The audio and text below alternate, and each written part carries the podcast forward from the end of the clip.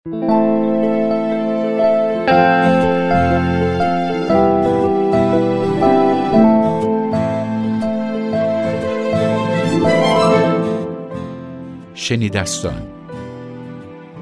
نسخه صوتی به علاوه ناداستان. ناداستان دو چهار. پول. این شماره از شنیدستان با حمایت زیتل تولید شده است.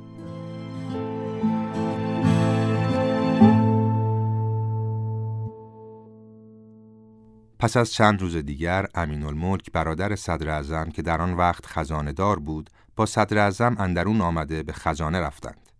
مقدار گذافی بلکه هرچه پول در خزانه بود تمام را به بهانه اینکه مزفردین شاه مقروض است و باید به تبریز پول بفرستیم خارج کرده. هجده روز تمام روزی سی چهل نفر سرایدار از صبح تا شام کیسه های پول را برده تحویل خزانه بیرون می کردند. در این مواقعی که هر کس به فکر مخصوص خود و مشغول دست و پا بود من به کلی مبهوت و تمام این غذایا مثل خواب و خیال به نظرم می آمد. یک هرج و مرج محض غریبی در تمام این زنهای اندرون تولید شده پولها و جواهرات اشیای قیمتی هرچه داشته به هر وسیله بود از اندرون خارج کرده به جاهای امن میفرستادند. در این ساعتی که فکر آن زمان را می کنم سراپا می لرزم و از بیوفایی دنیا متحیرم. و به کلی تمام اختیارات، اقتدارات، بزرگیها، ثروتها، خوشیها در نظرم قابل نفرت می آید. آیا چه شد؟ کجا رفت؟ پدر من از تمام آنهایی که داشت چه برد؟ هیچ. حق است که می‌گویند نام نیکو گر بماند زادمی به از او ماند سرای زرنگار. خاطرات تاج و سلطنه.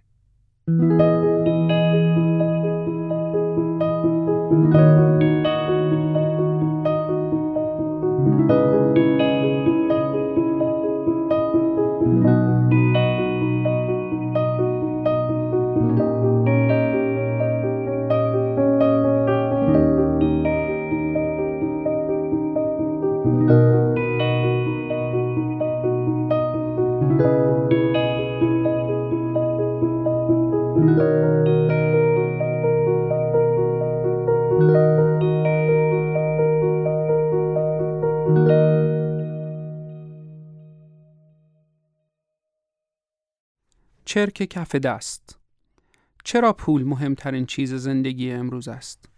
چون همه چیز را می شود با آن اندازه زد. همه چیز خریدنی و فروختنی است. تقریبا همه چیز. بعضی چیزهای استثنایی هم هست که نمی شود با پول خریدشان. اما آن چیزها آنقدر کمند که می شود نادیدشان گرفت و گفت پول مهم است چون همه را غالب می زند. در صورت یک آدم همه جاروی خوش لباس ساکن هتل های ستاره دار در قالب یک آدم یک لاغبای یک جانشین یک جانور بیارزو یک آدمی که آرزو ندارد چون پول ندارد. بی پولی و با پولی ما را غالب می‌زند هم در چشم خودمان هم در چشم دیگران. و این قالبی است که همه جا با خودمان میبریمش مثل یک پوست دوم. ما را با لباسی که می پوشیم، خوراکی که می خوریم، جور تفریحمان، جور زندگیمان می سنجند و این طور زیست ما رابطه مستقیمی با پول دارد. ما در چرخه های بسته ای از تصویرهای زندگی می کنیم که پول از ما می سازد. پول زندگی ما و اطرافیانمان را تعریف می کند و برای همین پول است که کار می کنیم. چرا کار می کنی؟ چون باید پول در بیاورم. چرا باید پول در بیاوری؟ چون می‌خواهم شادتر زندگی کنم. چرا باید شادتر زندگی کنی؟ چون شادی باعث می شود بهتر کار کنم. چرا باید بهتر کار کنی؟ چون بهتر کار کنم بیشتر پول در میآورم. با این پول بیشتری که در میآوری چه کار می کنی؟ و این سوال دوباره می تواند جمجممان را سوراخ کند مثل گلوله سرگردان. به نظر می رسد ما برده هایی در نظام های سرمایه ایم که فقط برای خوشبختی دیگرانی صاحب پول بیشتر کار می کنیم. ما کار می کنیم و مزد می‌گیریم تا آنها که مزدمان را می‌دهند خوشبخت تر باشند. اما این همه ماجرا نیست.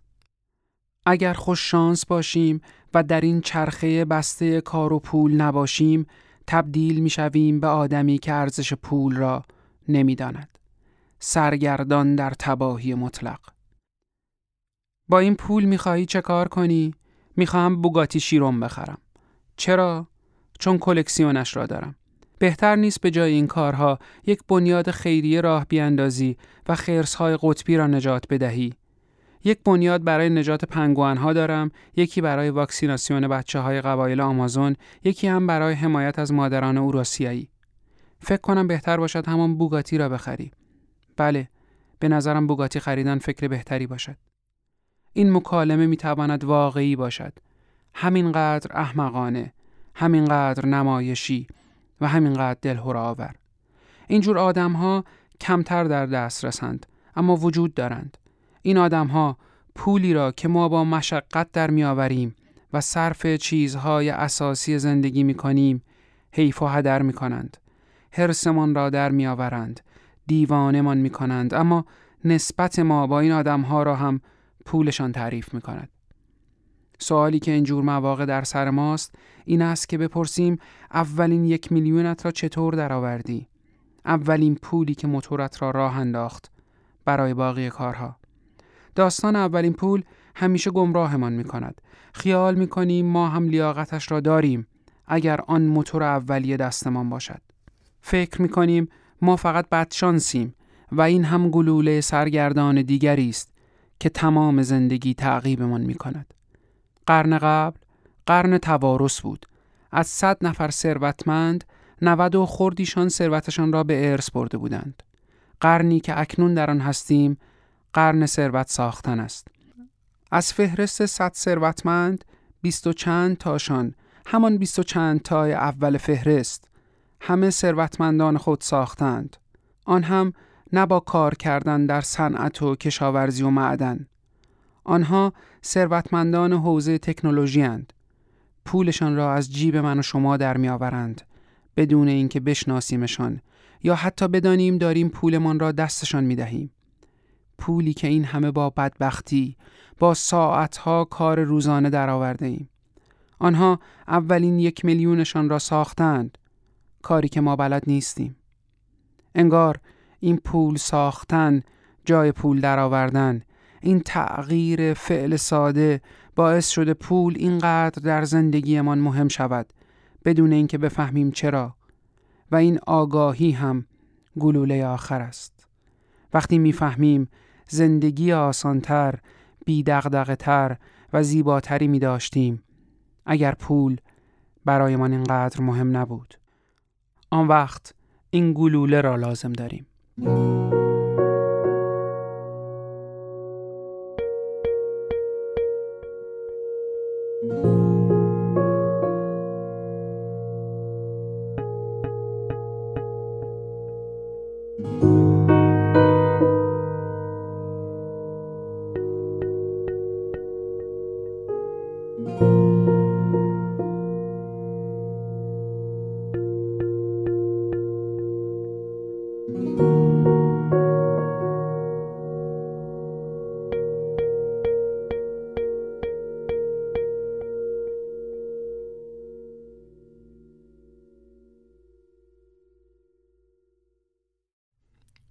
کلبه میلیارد دلاری بزرگترین مرکز پولشویی دنیا کجاست؟ جک هیت ترجمه امیر دیلمانی با صدای امیر سفیری در گرمای شدید استوایی در فاصله چند قدمی از در ورودی ساختمانی ایستادم که بیشتر به کلبه شباهت داشت. بعضیا می‌گویند همین کلبه بود که روسیه مدرن را به زانو درآورد و نابودش کرد. ولی هیچ پلاکی برای بزرگداشت این دستاورد روی سردر این بنا نصب نیست. اصلا شاید من اولین نفری باشم که به زیارت این کلبه آمده. تنها راه رسیدن به اینجا پرواز از بریزبن استرالیا است که فقط دو بار در هفته انجام می شود. اینجا کشور ناوروست. جزیره کوچک در اقیانوس آرام در فاصله 2000 کیلومتری از سواحل شرقی گینه نو و کمی پایین تر از خط استوا. شاید بشود گفت ناورو آخر دنیاست. ناورو جایی نیست که بیدلیل دلتان بخواهد از آن دیدن کنید. بندر طبیعی ندارد سواحلش با ترکیبات مرجانی تیغ مانندی شیار خورده. فرودگاه این کشور هم یادگار ژاپنی هایی است که در جریان جنگ جهانی دوم تصرفش کردند. تنها خارجی هایی که در این فرودگاه از هواپیما پیاده می شوند مهندس های استرالیایی هستند که در معادن فسفر ناورو کار می کنند. هرچند دیگر تقریبا چیزی از این معادن باقی نمانده. با اینکه ناورو از نقاط گمنام جهان است، به تازگی در حلقه های مالی بین المللی غربی اسم و رسمی به هم زده. دلیل این شهرت ساده است. ناورو رتبه اول فهرست سیاه مرکز پولشویی را دارد. گروه هفت هفت قدرت اقتصادی برتر جهان یک کارگروه مالی دارد که در پاریس فعالیت می کند. این کارگروه به طور مرتب فهرست کشورهایی را منتشر می کند که پولهایی که از راه های غیرقانونی به دست آمده با آنها سرازیر می شود مثل فیلیپین یا جزایر کوک. نارو یکی از اعضای منحصر به فرد این فهرست است. بر اساس گفته های ویکتور ملینکوف معاون بانک مرکزی روسیه در 1998 تبهکاران روسی حدود 70 میلیارد دلار از طریق همین کلبه پولشویی کردند. این مسئله باعث خروج ارز از روسیه و فلج شدن اقتصاد این ابرقدرت شد. برای اینکه به عمق فاجعه پی ببرید، بد نیست بدانید که در رسوایی بانک نیویورک که جهان را شوکه کرد، فقط 7 میلیارد دلار پولشویی شده بود. مقصد نیمی از این پول هم ناورو بود. برای همین است که شدیدترین تحریم های جهان علیه ناورو وضع شده اند. این تحریم ها حتی از تحریم های یوگسلاوی و عراق هم شدیدترند. بانک های غربی دیگر اجازه هیچ معامله دلاری را با ناورو نمی دهند. در عصر دیجیتال شدت این اقدام مثل این است که کشوری را با کشتی های جنگی محاصره کنی. ناورو همیشه کشور قانون شکنی نبوده. مدتی پیش وقتی هنوز اقتصاد قدیمی و کالا محور بر جهان حاکم بود، این کشور داشت پیشرفت می‌کرد. با وجود اقتصاد تک محصولی که از انزوای جغرافیایی جزیره ناشی می‌شد، وضع ناورو در آن دوران خوب بود. طی یک میلیون سال گذشته پرنده های مهاجر برای غذای حاجت در این جزیره توقف می این مسئله تپه های داخلی جزیره را حاوی رگه های غنی از فسفات غلیظ کرد. صادرات این ماده کلیدی به عنوان کود باعث شد نارویی ها تا مدتی از نظر درآمد سرانه از مردم ثروتمند جهان باشند. ولی وقتی این ثروت معدنی رو به پایان رفت و اقتصاد جدید و خدمات محور بر جهان حاکم شد، توجه نخبه های نارو به سود مست کننده بانکداری بین المللی جلب شد.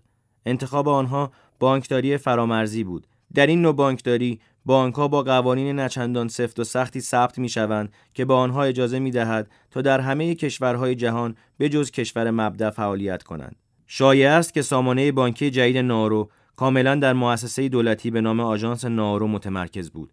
گفته می‌شد این ابر شرکت چیزی نبود جز یک مش رایانه که توی همین کلبه خاک میخوردند. وقتی در کلبه را زدم امیدوار بودم بتوانم اقتصاد جدید جهانی را زیارت کنم.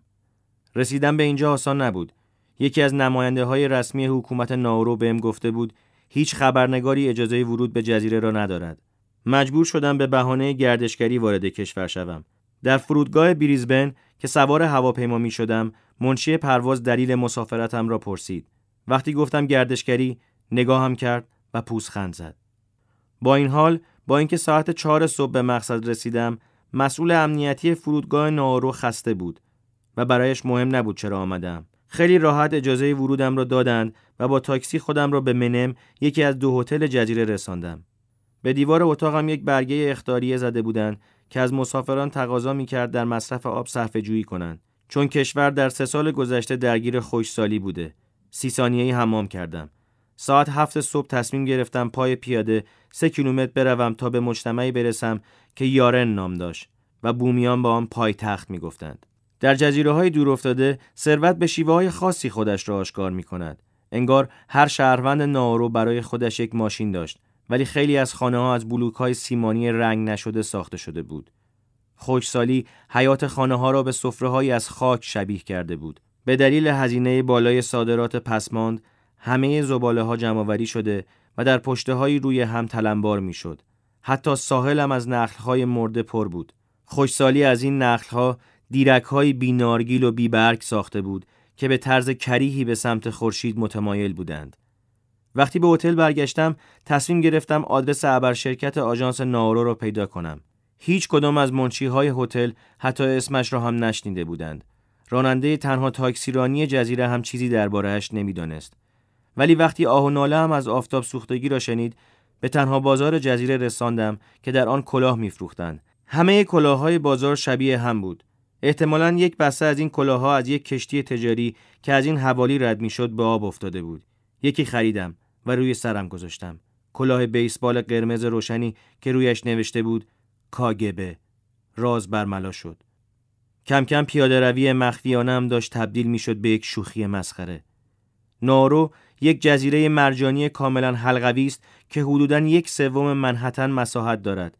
بیشتر مساحتش قسمت‌های مرکزیش است. با این حال نزدیک 80 درصد از این قسمت‌ها معادن روباز و متروک و غیر قابل سکونتند. پس تمامی ساکنان جزیره که ده هزار نفر بیشتر نیستند حلقه سبز که ساحل را در آغوش گرفته اقامت دارند. در حاشیه آن یک جاده گرد است که ساکنان و خانه هایشان را به هم وصل می کند. وقتی کنار این جاده قدم می زدم از کنار باشگاه گلف نارو گذشتم. به دلیل خوشسالی زمین گلف خالی از علف بود. اندازه زمین جوری بود که گلف بازی حرفه‌ای می توانست با سه ضربه توپش را به سوراخ برساند. با وجود این انگار کل زمین یک تله شنی بزرگ بود. خودم را به اداره پست رساندم. موفق شدم با حرف زدن درباره تمر اعتماد یکی از منشیها را جلب کنم. یک نقشه برداشت و نشانی ابر شرکت آژانس نارو را یادم داد. همانجا سر نبش بود. وقتی روبروی ساختمانی که روسیه را نابود کرد ایستادم، حسابی وحشت کردم. ابر شرکت آژانس نارو واقعا یک کلبه بود یا شاید نیمه کلبه. نیمی از این کلبه را اجاره داده بودند. تقریبا توی همه پنجره ها یک دستگاه تهویه هوا چپانده بودند. احتمالا برای اینکه رایانه ها را خنک نگه دارند. ظاهر درب و داغان خانه یک دانشجوی سال اولی را داشت. ولی وقتی از پله ها بالا رفتم و به قدری نزدیک شدم که بتوانم حروفی را که بالای در بود بخوانم پشتم لرزید. ابر شرکت آژانس نارو آمده بودم به جایی که هفتاد میلیارد دلار پول تبهکارهای روسی در آن پولشویی شده. بعضی از سیاستمدارهای مسکو برای مسائلی ناشیستر از این تیرباران می شدند. در زدم. در کمی باز شد و از لای آن زنی پیدا شد که جارویی در دست داشت. سرایدار اقتصاد جدید جهانی بود. وقتی پرسیدم کسی داخل هست، واکنش خشنی نشان نداد. فقط گفت کسی نیست و باید تماس بگیرم. وقتی شماره تلفن آنجا را خواستم، گفت چیزی نمی‌داند و در را بست. برای پولشویی روش های مختلفی وجود دارد، اما همهشان در واقع یکی است. دریافت پولی که از راه غیرقانونی کسب شده و جابجا کردن آن در یک یا چند تراکنش تا جایی که ظاهری قانونی پیدا کند.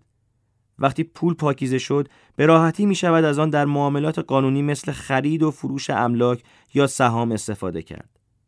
فکر کنید دلال کوکائین هستید و یک میلیون دلار اسکناس 20 دلاری آلوده به کوکائین دارید. می توانید بروید کازینو به اندازه یک میلیون دلار ژتون بخرید. بعد از یکی دو دست قمار ژتونها را تحویل بدهید و بقیه پولتان را در قالب یک چک پس بگیرید. هر تراکنش بانکی که بالاتر از ده هزار دلار باشد باید به مراجع قانونی گزارش بشود. ولی حالا می توانید بدون اینکه کسی بهتان شک کند چکی را که از کازینو گرفته اید به عنوان سپرده به بانک تحویل دهید. چون اگر کسی بپرسد که این پول را از کجا آورده اید می توانید ادعا کنید که آن را در شرط بندی برده اید. یک راه دیگر برای پولشویی هم خرید چک های زیر ده هزار دلار است. این پول می تواند بدون جلب توجه وارد سامانه بانکی شود و به یک حساب فرامرزی منتقل شود. در دهه 80 بالاخره مشکل پولشویی جدی گرفته شد.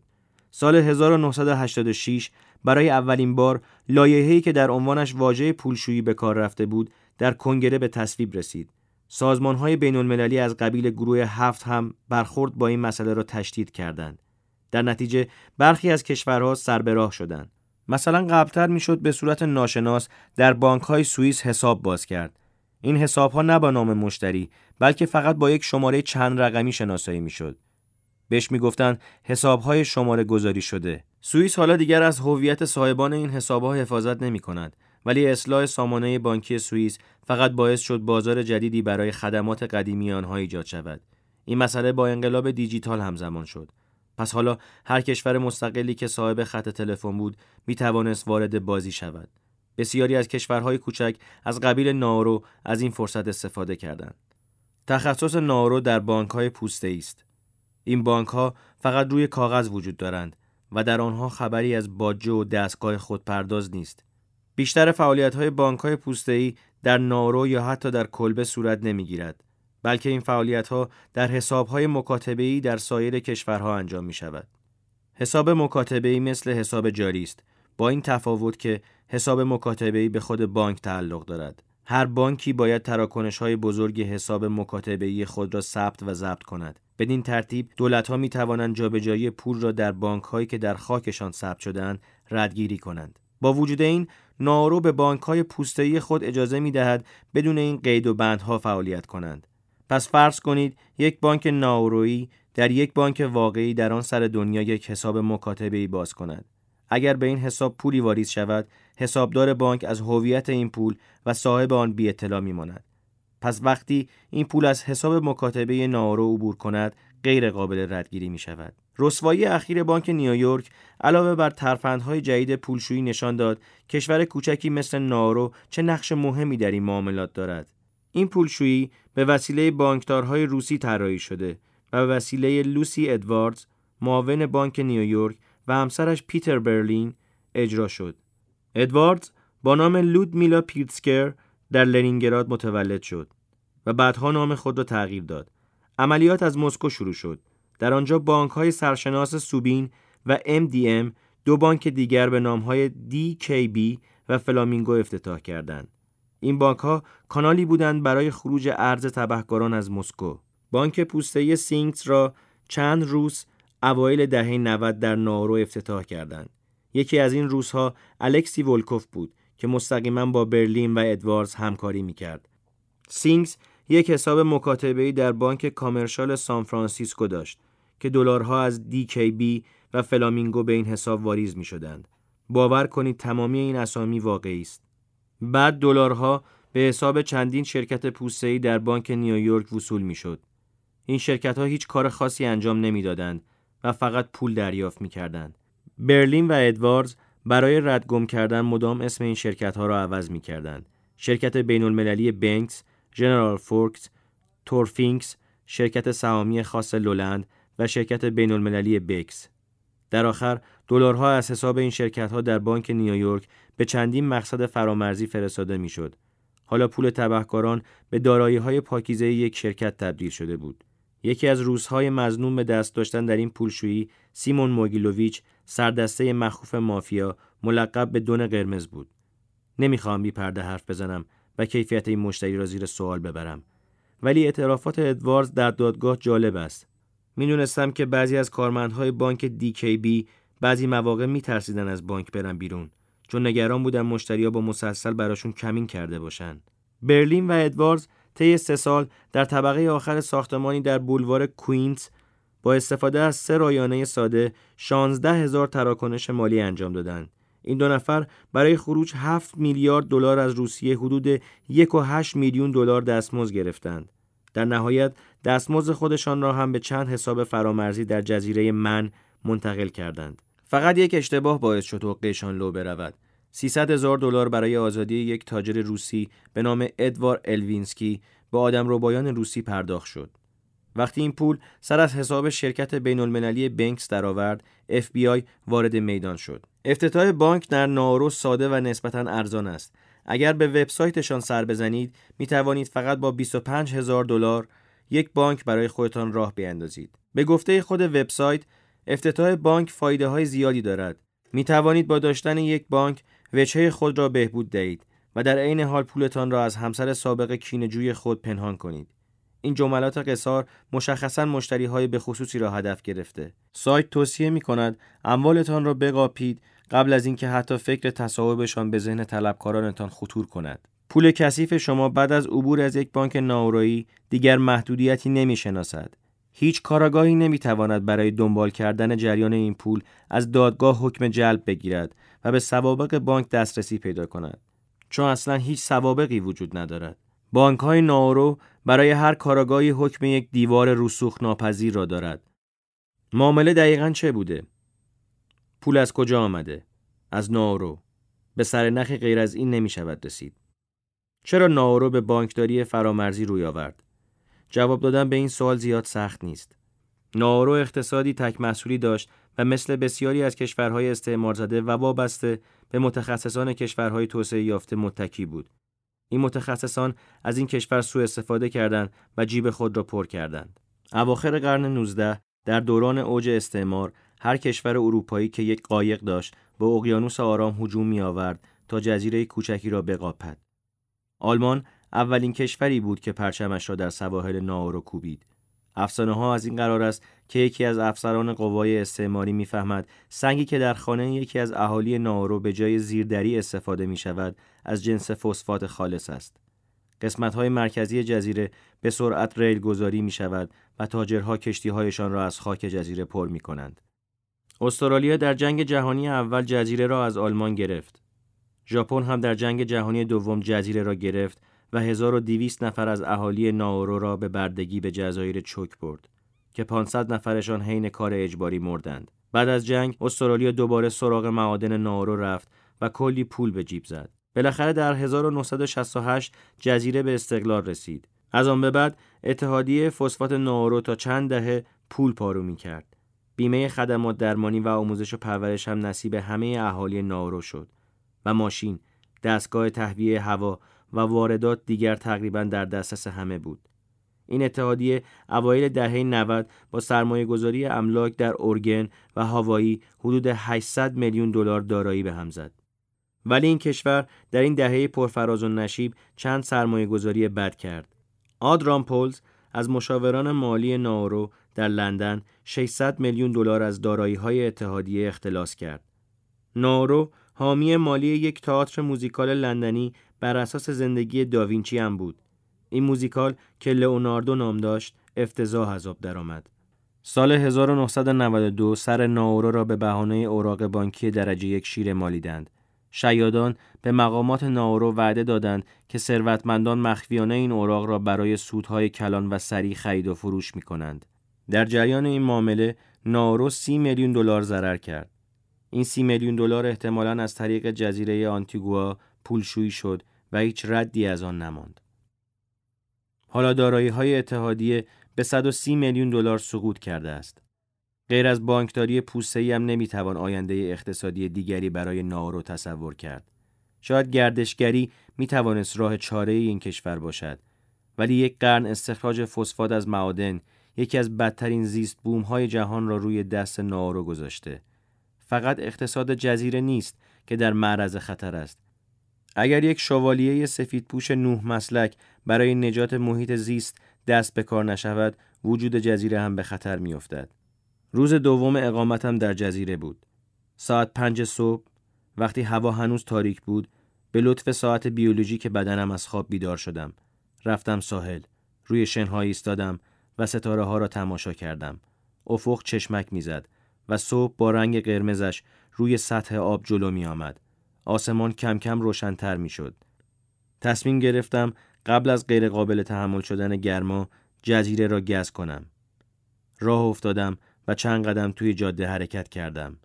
ناگهان ماشینی کنارم ترمز کرد و راننده کنجکاوش پیشنهاد کرد سوار شوم.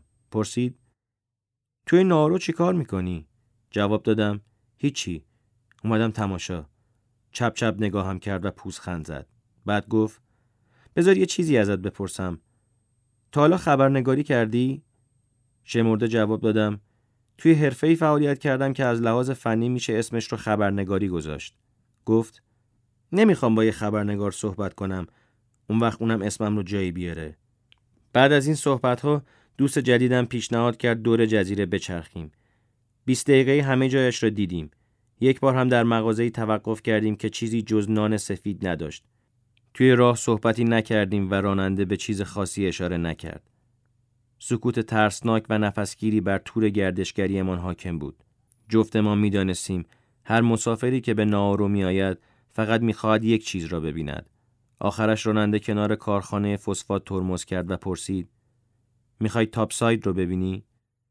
تاپساید لقبی بود که بومی های جزیره به مناطق مرکزی داده بودند. پیچیدیم و از یک جاده خاکی بالا رفتیم. هنوز می‌شد کارخانه ای را دید که تخت سنگ های بزرگ از طریق راه هم به آنجا می آمد تا حرارت ببینند و به پودر فسفات فراوری شده تبدیل شود. از تپه داخلی جزیره بالا رفتیم. تقریبا چیزی از این تپه باقی نمانده بود. از اینجا می‌شد با یک نگاه شکم جزیره را تماشا کرد. هیچ کلمه ای نمی‌تواند به درستی توصیف کند که استخراج از معادن چه بلایی سر نارو آورده. وقتی روی آن تپه ایستادم همان احساس تنهایی وحشتآوری بهم دست داد که در کلوسئوم تجربه کرده بودم. انگار این جزیره مثل روحانیان کاتولیک قرون وسطا موهای وسط سرش را تراشیده بود. همه سرسبزی زمین چیده شده و فقط سنگ ها باقی مانده بود. تنها خبر خوب این بود که در حاشیه ها هنوز لایه نازکی از گیاهان را می‌شد دید. این لایه همان نخل های مرده، کاج های پیچی تاج سیاه و زمین گلف خالی از علف بود. منظره داخلی جزیره شبیه به سطح ماه بود. سطح آن پر بود از چاله ها و مجراهای حفاری شده. لایه سطحی خاک و فسفات کاملا از بین رفته بود و تنها چیز باقی مانده مجراهای سینوسی سنگی بود. در میانه این مجراها می‌شد آثاری از ستونهای سنگ آهک و مرجان را دید که از زیر خاک بیرون آمده بود. شیشه ها را بالا کشیده بودیم و با سرعت کم حرکت می کردیم. راننده ترمز کرد. در حالی که منظره لخت تاپ ساید را نگاه می کرد به من گفت در دوران بچگیش اینجا جنگل استوایی انبوهی بوده. او و دوستانش با تور چلچله دریایی سیاه شکار می کردند. به خانه می بردند و به روش سنتی نارو می پختند. ولی حالا دیگر تعداد خیلی کمی از این پرنده ها باقی مانده. مدتی در سکوت نشستیم. فقط صدای هیس مانندی به گوش می رسید. نسیمی نمی وزید. فقط ذرات ریز تالک در هوا معلق بود. انگار این ذرات در هوای سنگین و خالی از پرنده ترق و تروغ می کردند و می ترکیدند. چهره صبور راننده از منظره جزیره هم ناخوشایندتر بود. خالی از هر گونه تأثیر ولی در هم کشیده از چیزی که به طرز غیرقابل توصیفی غمانگیز بود. تکان نمی‌خورد ولی صورتش حالتی از شرم داشت که تا آن موقع ندیده بودم. او و هموطنانش از ثروتی هنگفت و بادآورده مست بودند و ناآگاهانه سرزمین مادریشان را ذره ذره فروخته بودند. حتما بارها خودشان را با این بهانه توجیه کرده بودند ولی هنوز هم دیدن و حس کردن عمق فاجعه برایشان غیر قابل درک بود. تصور کنید فرانسه بردو را آسفالت کند یا اسپانیا توی دشت های کاستیل نمک بپاشد. راننده گفت امیدوار است روزی شانس بیاورم و مزه چلچله را بچشم. بعد جلوی اداره پست پیادم کرد. از جاده بالا رفتم تا به کل برسیدم. دوباره در زدم. این بار کسی جواب نداد. نگران بودم که هیچ وقت نتوانم اقتصاد جدید جهانی را زیارت کنم. برگشتم سمت هتل. وسط راه وقتی زیر آفتاب استوایی تلو تلو میخوردم به این نتیجه رسیدم که همه آنچه در طول صبح دیدم چیزی نبود جز همین اقتصاد جدید جهانی. همانطور که از کلمه پولشویی معلوم است فرایند پاکسازی پول مراحل مختلفی دارد. بعد از کسب درآمد از راه غیرقانونی پولشویان اول پول شما را به بانک واریز می کنند که در جایی مثل ناورو ثبت شده. بعد پولتان وارد مرحله چرخش می شود. در این مرحله پول باید از سامانه بانکی کشوری عبور کند که اقتصاد پایدار و پول پاکیزه فراوانی دارد مثلا آمریکا عبور این پول از بانک های ما سود کلانی برایمان دارد. برای همین می شود گفت استانداردهای پولشویی در خود آمریکا هم گیج کننده است. به قول ریموند بیکر متخصص پولشویی در مرکز سیاست های بین المللی به زبان ساده پول جرم و جنایت غیرقانونیه ولی پول فاسد غیرقانونی نیست. فرض کنید پولی از راه جرم مثلا خرید و فروش مواد مخدر به دست آمده. آمریکا به طور رسمی از ورود این پول به اقتصادش جلوگیری می کند ولی اگر پول از طرف ژنرال سانی آباچا وارد اقتصاد شود مشکلی پیش نمی آید. خانواده آباچا تا حالا میلیاردها دلار را با همین روش از کشور نفتخیز نیجریه خارج کردند. خانواده آباچا در طول دهه 90 میلیاردها دلار به حسابهای خود در سیتی بانک آمریکا پول میریختند. این کار قانونی بود چون انتقال پولی که از راه اخخازی و رشوه در یک کشور دیگر به دست آمده باشد در آمریکا جرم نیست. سیتی بانک به انتقال میلیاردها دلار پول برای چندین رهبر سیاسی فاسد و خانواده هایشان اعتراف کرده. عمر بونگو، رئیس جمهور گابون، جیم لوسینچی، رئیس جمهور سابق ونزوئلا، راول سالیناس د گورتری برادر رئیس جمهور سابق مکزیک. سیتی بانک مثل سایر بانک های آمریکایی برای این مشتری های ثروتمند خدمات ویژه‌ای در نظر گرفته. یکی از این خدمات بانکداری شخصی است. در این نوع بانکداری برای رعایت حریم خصوصی مشتری ها فقط با کودهای محرمانه شناخته می شوند. از طرف دیگر بانکداری شخصی به این مشتریان امکان می دهد حساب های عبوری افتتاح کنند. این حساب به مشتریان اجازه می دهد پول های ناشناس را وارد سامانه بانکی ایالات متحده کنند و فقط بعد از چند دقیقه به یک حساب فرامرزی انتقال دهند. به خاطر مرز باریکی که بین پول جرم و پول فاسد وجود دارد، هر سال حدود چهل میلیارد دلار پول فاسد از طریق بانک های آمریکایی پولشویی می شود. به قول بیکر ما نوعی از پولشویی را محکوم می کنیم ولی همزمان یه نوع دیگرش را تشویق می کنیم. مجازات هایی که در قانون برای برخورد با پولشویی در نظر گرفته شده واقعا کیفیت بازدارندگی لازم را ندارند. مثلا تا همین امروز در پرونده رسوایی بانک نیویورک فقط یک حکم زندان صادر شده. این حکم برای اسوتلانا کوردیافسوف از منشیای عملیات بود که ماهی 500 دلار می گرفت و وظیفه داشت بر حسابهای مشکوک نظارت کند.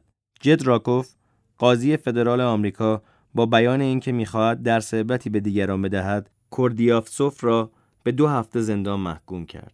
چون این روزها خیلی از مردم به امکانات لازم برای پولشویی دسترسی دارند، این مشکل به طور تصاعدی وخیمتر می شود. این روند خیلی از متخصصان را نگران کرده. جاناتان ام واینر از مسئولان سابق وزارت امور خارجه پولشویی را با واژه سرطان توصیف می کند. پولشویی متاستاز می‌کنه و خیلی آروم به قسمت‌های مختلف وارد میشه.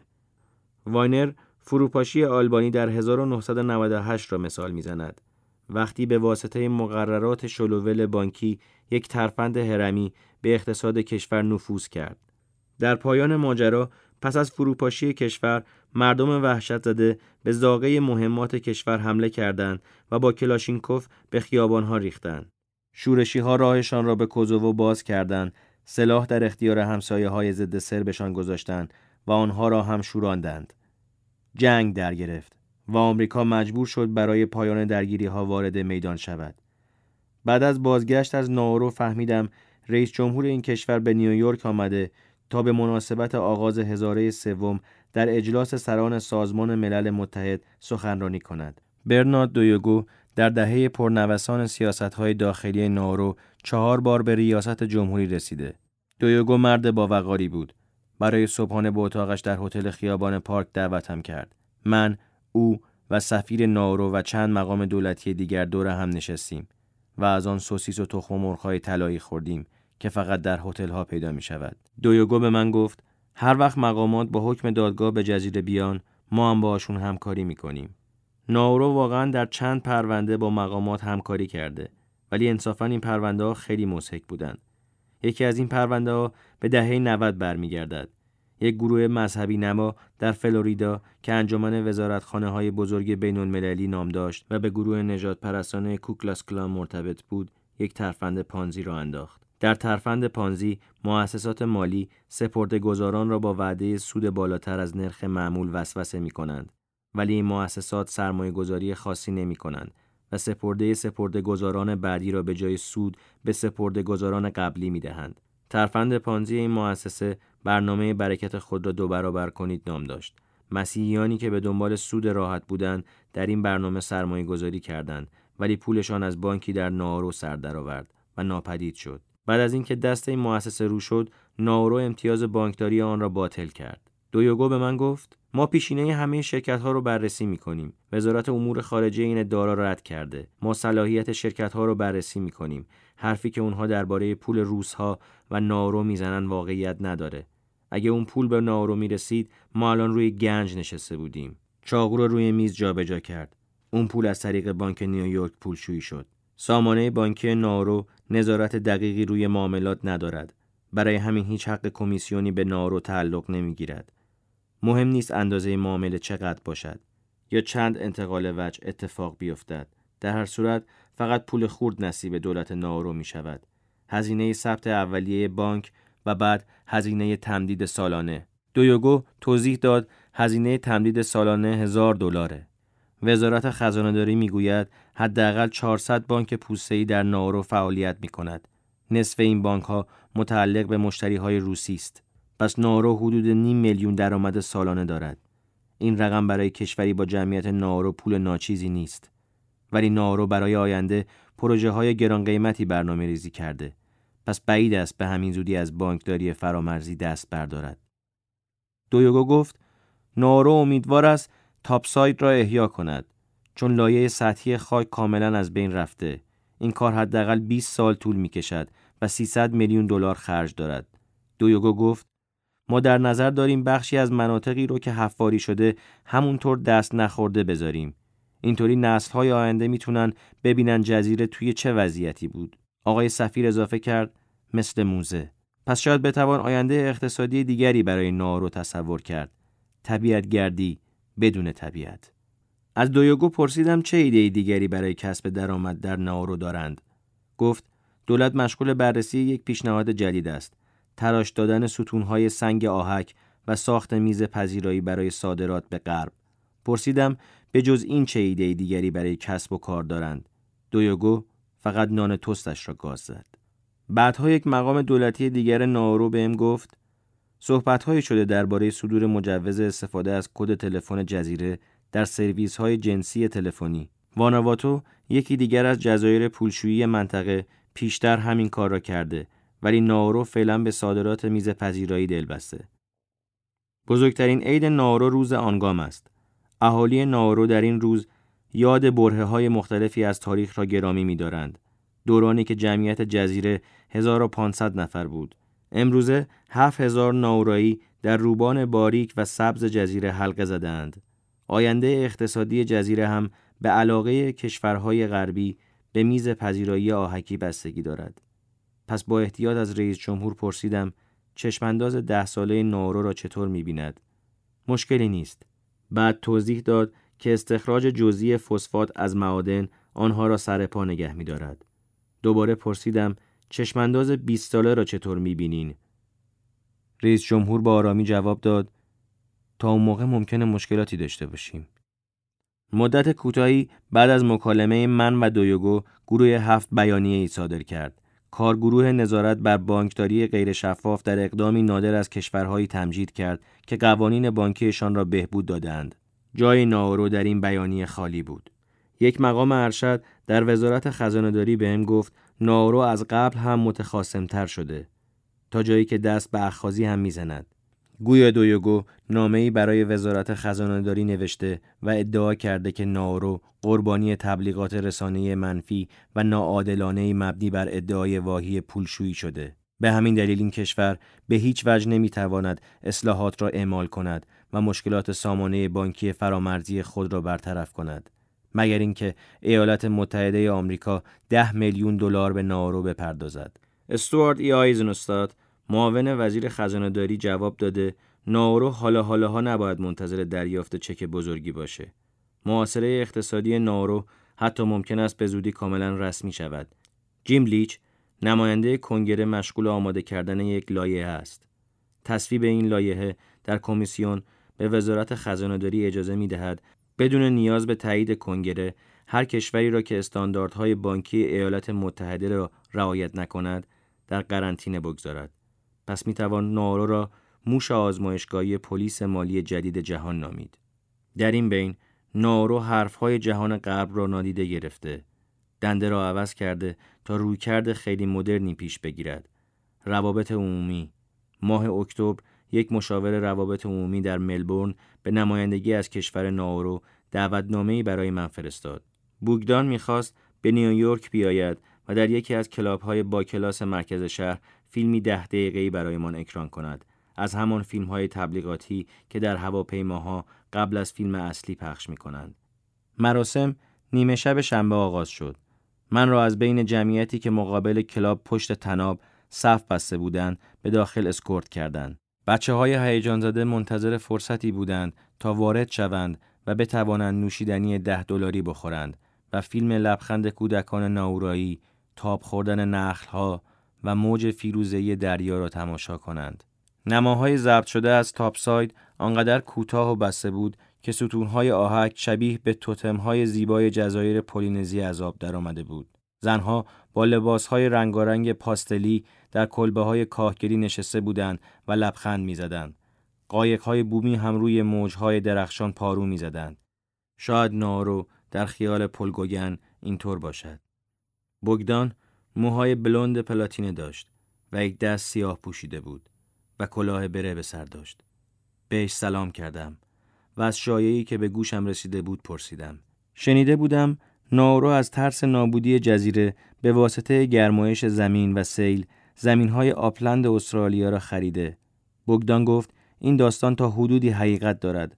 استرالیا یکی از جزایر نزدیک به دیواره بزرگ مرجانی را به نارو پیشنهاد کرده ولی آنها هدیه را رد کردند چون نمی‌خواستند استقلالشان را به استرالیا تسلیم کنند. ولی انگار نارو باید برای چنین احتمالی برنامه ریزی کند. حتی اگر نارو تبدیل به سوئیس بعدی هم می‌شد، باز در مدت کوتاه پولی دست و بالش را نمی گرفت. کافی است آب دریا چند قدم بالا بیاید تا حلقه باریک زیست پذیر جزیره زیر آب برود. آن وقت قبرستان مرجانی تاپساید در دل دریا تنها میماند و دوباره تا یک میلیون سال مستراحی می شود برای پرنده های مهاجر.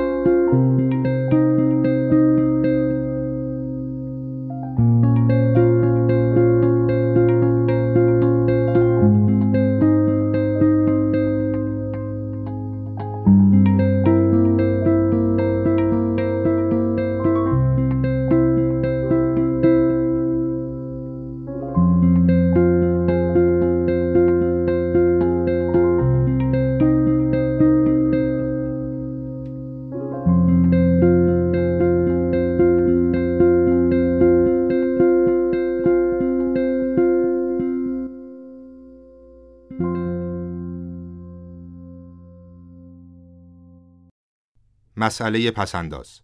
اگر پولهایمان را جمع کنیم چه می شود؟ اسام و دازای. ترجمه سید آیت حسینی. با صدای حسین بوشهری. خصلت معروف اهالی ادو که آیدی هر روزشان را شب نشده خرج می کنند حالا در حق مملکت گناهی نابخشودنی شده. من هم دوست دارم به نحوی دو سه هزار ین پسنداز کنم تا برای کشورم آدم مفیدی باشم. اما نمی‌دانم چرا پولی برایم نمیماند.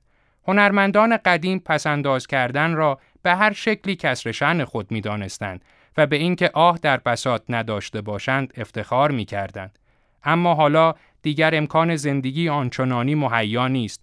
مدام به خودم تذکر جدی می دهم که در این دوران حساس همه ملت صد میلیونی باید در کنار هم در راه پسنداز کردن بکوشند اما نمی‌دانم چرا پولی برایم نمیماند.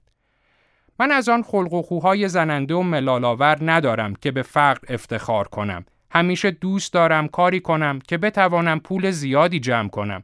به این ضرب المثل که می‌گوید مال پاینده، حال پاینده هم واقعا اعتقاد دارم. خصلت فقیری حقیقتا چیز خوبی نیست. همیشه کسی که پسنداز زیادی دارد وقار و شکوه زیادی هم دارد پسنداز هم برای حفظ شن و عزت افراد لازم است و هم برای پیروزی کامل در این جنگ بزرگ ضرورت دارد. به همین دلیل جدای از شوخی و لودگی اکنون باید برای پسنداز بیشتر با جدیت بکوشیم. شاید کمی شبیه بهانه تراشی به نظر برسد ولی من معتقدم شغل من خیلی برای پسنداز کردن مناسب نیست در سال یک یا دو بار 500 یا هزار ین پول یک جا به دستم می رسد و آن را در حساب اداره پست یا بانک می گذارم و نفس راحتی می کشم. اما در همین هنگ که به سراغ مقدمات کار بعدی می روم کل آن پسنداز تمام می شود. تا چشم بر هم می گذارم تمام می شود. نمی خواهم وارد جزئیات شوم ولی فکر می کنم من در توکیو جز طبقات پایین جامعه ام.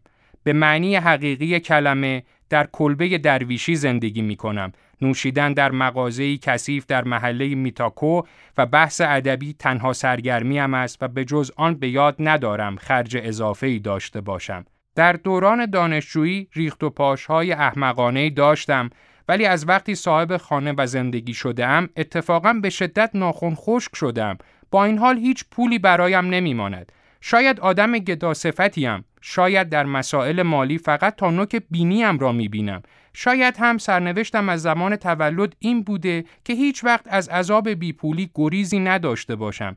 من پیشانی چندان بلندی ندارم اما به خاطر این چیزها نباید تسلیم شد. به خاطر کشور هم که شده باید طرحی در اندازم و تدبیری بیندیشم. اما در نهایت فهمیدم بی دست و پام و توانایی اداره امور را ندارم و باید در رفتارم تجدید نظر اساسی بکنم پس تصمیم گرفتم با مطالعه دقیق دو کتاب انبار ابدی ژاپن و حساب سرانگشتی از سایکاکو در فن شریف پس‌انداز کردن خبره شوم. سایکاکو بسیار به من آموخته است.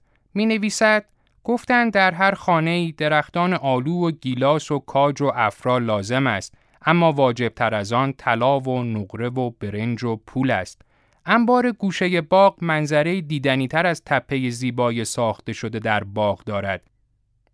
یا درباره ثروتمندی که در آرامش کامل از دنیا رفته است می نویسد این مرد در تمام عمر آنچنان مراقب اموالش بود که حتی یک بار بند دمپایی حسیریش پاره نشد یا حتی یک بار آستین لباسش به سر میخی گیر نکرد و پاره نشد و توانست در طول عمرش مبلغ هنگفت دو هزار کان جمع کند و وقتی از دنیا می‌رفت 88 ساله بود. یا درباره ارباب جوانی می‌گوید حتی وقتی به دیدن کسی که خانهش آتش گرفته می‌رفت آهسته قدم بر می داشت تا گرسنه نشود.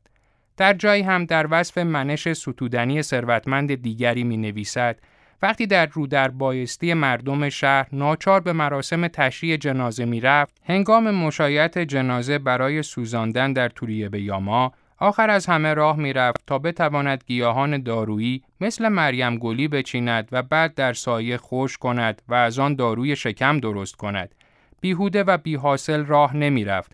حتی وقتی پایش به جای گیر می کرد و زمین می خورد، از زمین سنگ آتش زنه پیدا می کرد و در جیب می گذاشت.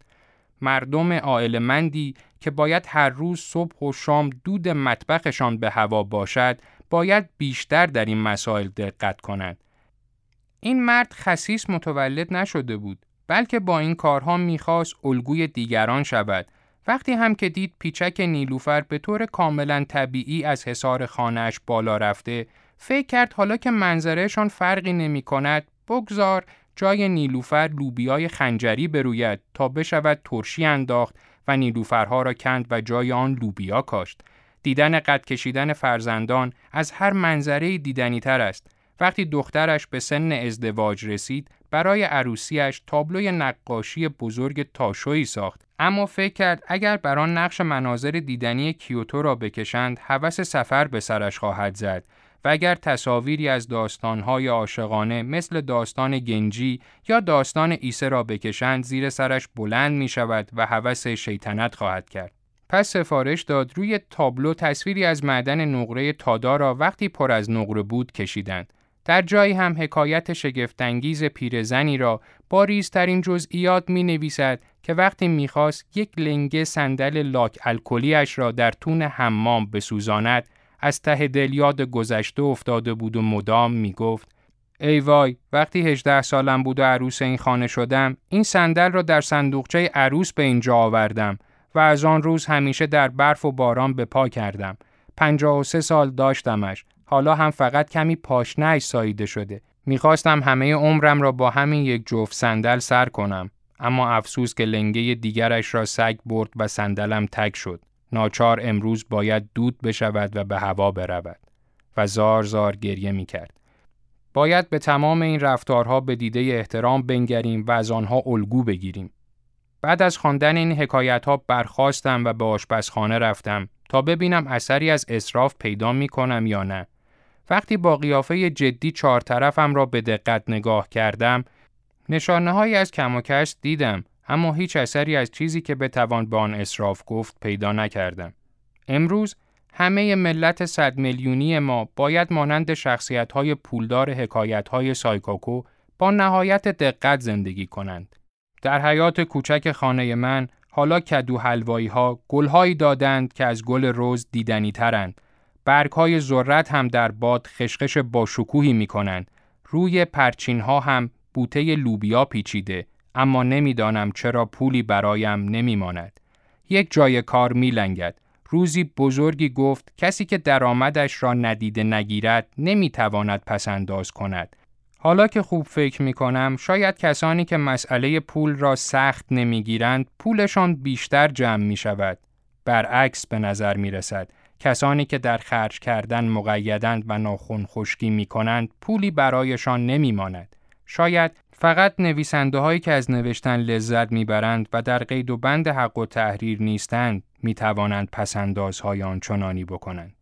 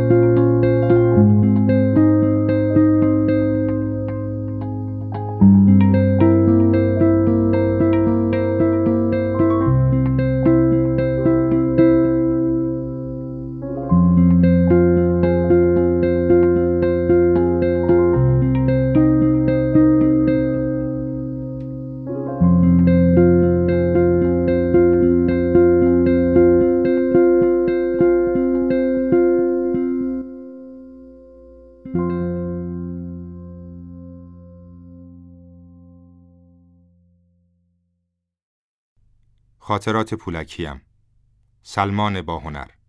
گاهی پروردگار مهلتی می دهد برای ابتلا. یک درزی باز می شود یک نمه سرکیسه شل می شود طرفمان. اولین پروژه کلانم را از شرکت معظم سبا قاپیده بودم. قرارداد را بسته بودم و قرار بود بروم قسط اول پیش پرداخت را بگیرم.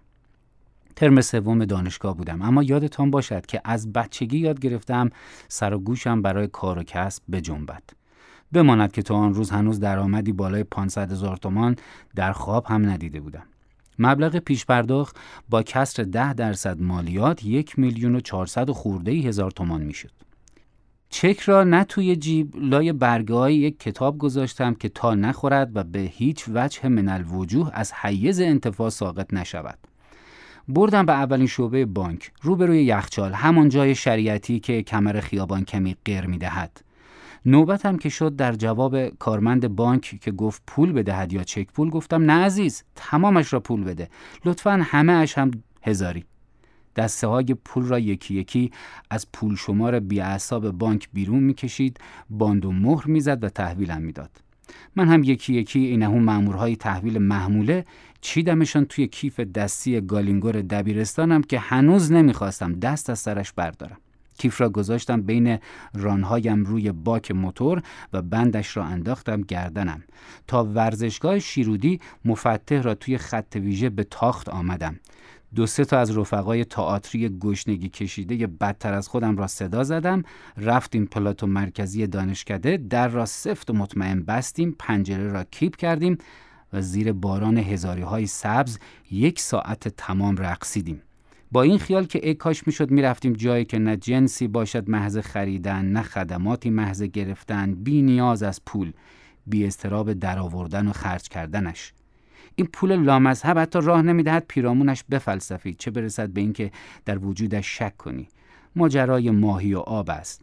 سر بیرون کنی یا دو قدم دورتر به ایستی بخواهی تمام قد و بیوابستگی نگاهش کنی از فقدانش خفه می‌شوی. مجال نمی‌دهد بیمروت اولین بار پیچیدگی مفهوم پول را وقتی درک کردم که پدر سرشناسم سر نیش زبان یک ارباب رجوع که بچه های ما می‌روند شهید می‌شوند شما حقوقش را می‌گیرید برای همیشه با سیستم اداری قهر کرد و از بنیاد آمد بیرون. شد کتاب فروش توی بازارچه. هنوز بچه مدرسه ای نشده بودم و باید صبح به صبح ترک موتور با پدر می‌رفتم مغازه را باز می‌کردیم. از چند مغازه داری بودیم که با خورشید پیدای ما می‌شد و تو همان خلوتی صبح مشغول چیدن بسات می‌شدیم. ابرام گل لندنی دیوانه قد بلند چارشانه و با ابهتی بود که حرف نمی‌زد.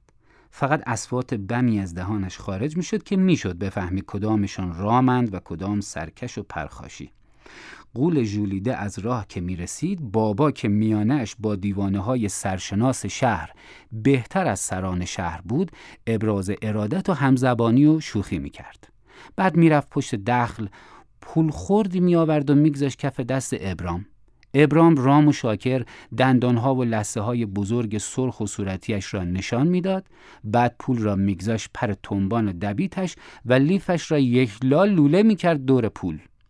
یک صوت دیگر صادر می‌کرد و بعد بیمعطلی راهش را می‌گرفت و می‌رفت.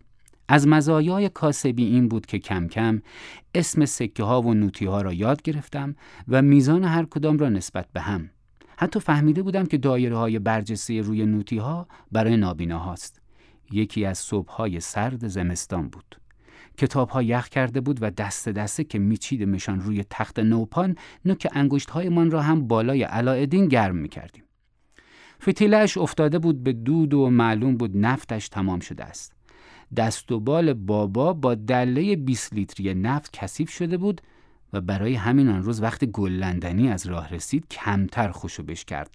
داشت با قیچی سر سوخته فتیله را میچید و به من گفت برو یه تومن بیار بش بده. کشو دخل را که همیشه تعدادی سکه و چند تا نوتی تویش به هم می‌رسید باز کردم.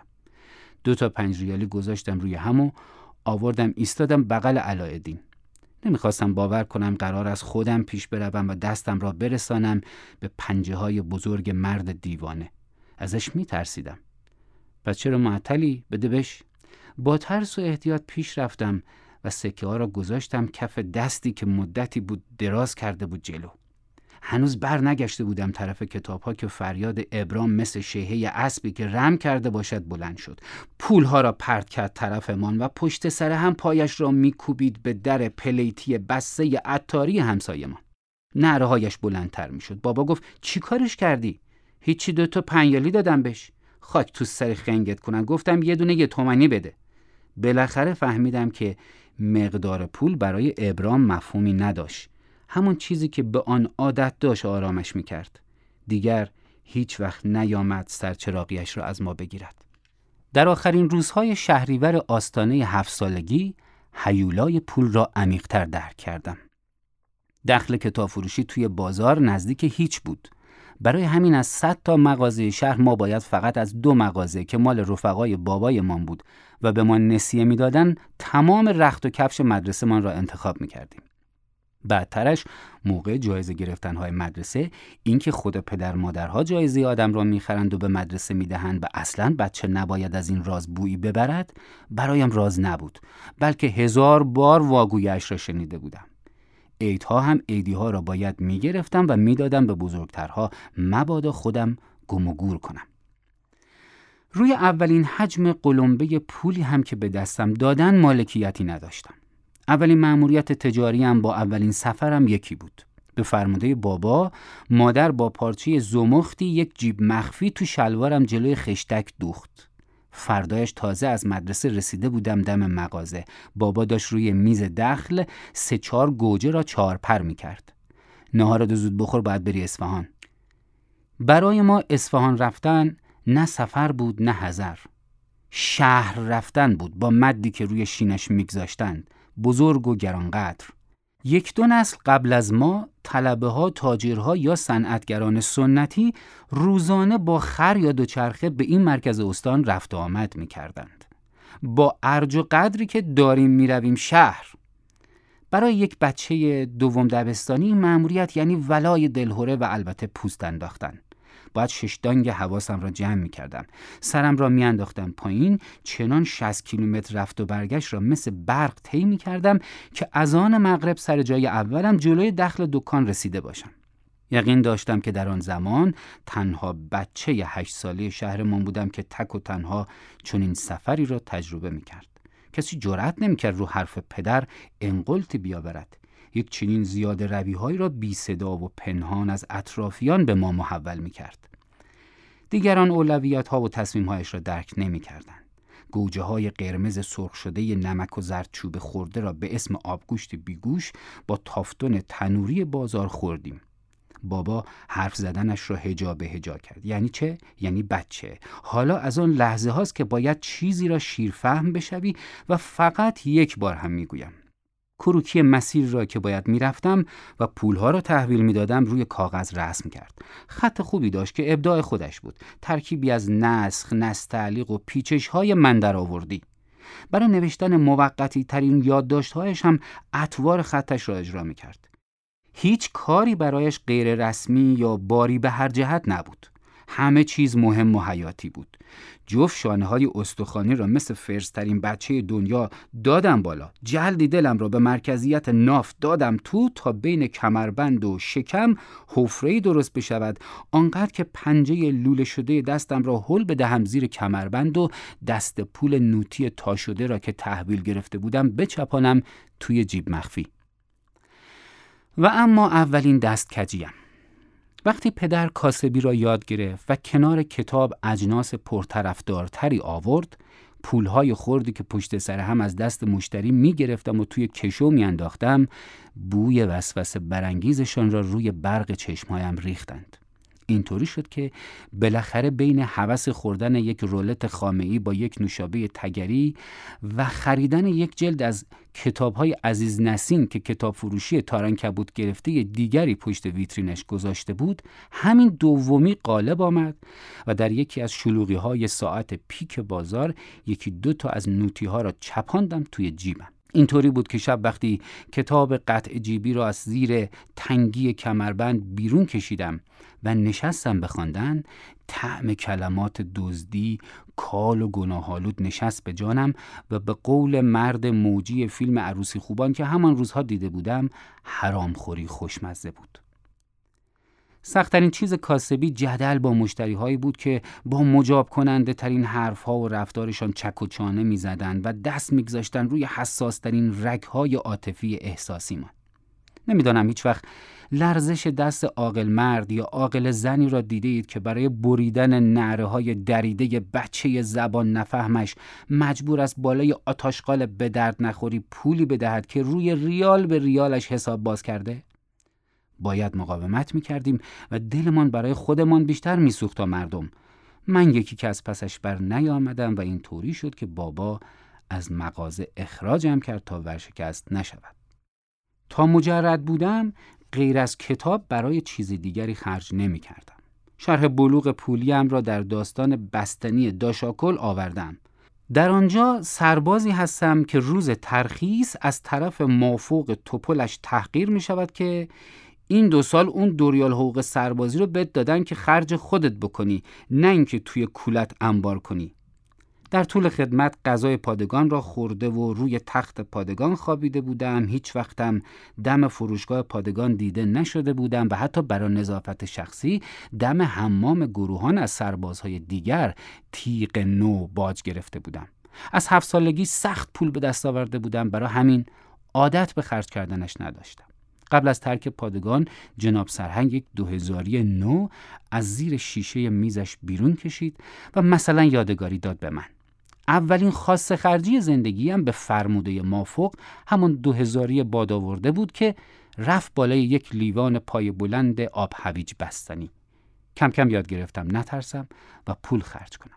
دانشجو شده بودم و باید علاوه بر پول بلیت اتوبوس که کمترین هزینه بود پول خرید کتاب های واجب و ژتون نهار دانشگاه را هم می داشتم یعنی تنها وعده غذایی که در روز می خوردم پدرم هم یا می‌خواست تلافی ادعای استقلالم را که جار زده بودم در بیاورد یا از اینکه رشته بیاتیه هنر را انتخاب کرده بودم پشیمانم کند یا خیال می‌کرد هنوز دهه چهل است که خودش تهران بوده و گوش کیلوی دوریال بوده.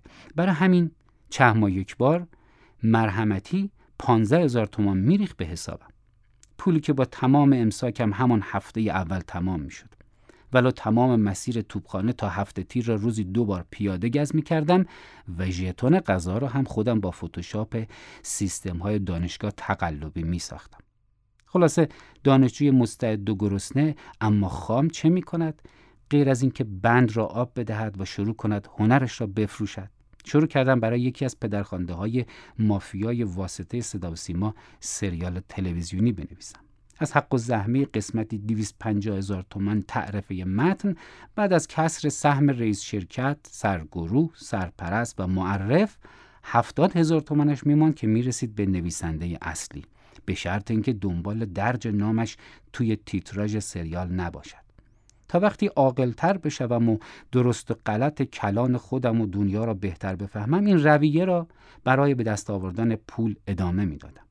نوشتن چند پایان نامه ارشد و یک کتاب مستعار برای ارگانی خاص از همان غلط ها بود. پول مفهوم مطلق و بیتغییری نبود که تکلیف آدم را روشن کند. تمام جبر و حکومت پشت پردهش را حفظ می کرد اما مثل خود آدم پوست می انداخت و رشد مغزی می کرد. این را وقتی فهمیدم که خواستم شاخ قول را بشکنم و برای اولین بار در عمرم هدیه‌ای به کسی بدم. عاشق شده بودم و معشوقم که می‌خواست شمایل شهرستانیم را روتوش کند به بهانه تولدم یک دست بلوز شلوار چسبان مرقوب برایم آورده بود. باید تلافی می کردم و این شد که اولین دست مزد بعدی را نظر کردم. پول که رسید هرچه فکر کردم از خود پول بهتر چیزی پیدا نکردم که هدیه بدهم. تفلک را صدا کردم پارک ایران شهر. همانجا که یک بار صبح نان و پنیر و انگور اسگری دلچسبی خورده بودیم. پاکت نامه را باز کردم و پول را بیرون کشیدم و افتادم به توضیح دادن که این حقوق پروژه آخرمه. نصفش مال من نه نه. دو سومش مال من این یه سومم هدیه برای تو. به جای اون هدیه که آورده بودی.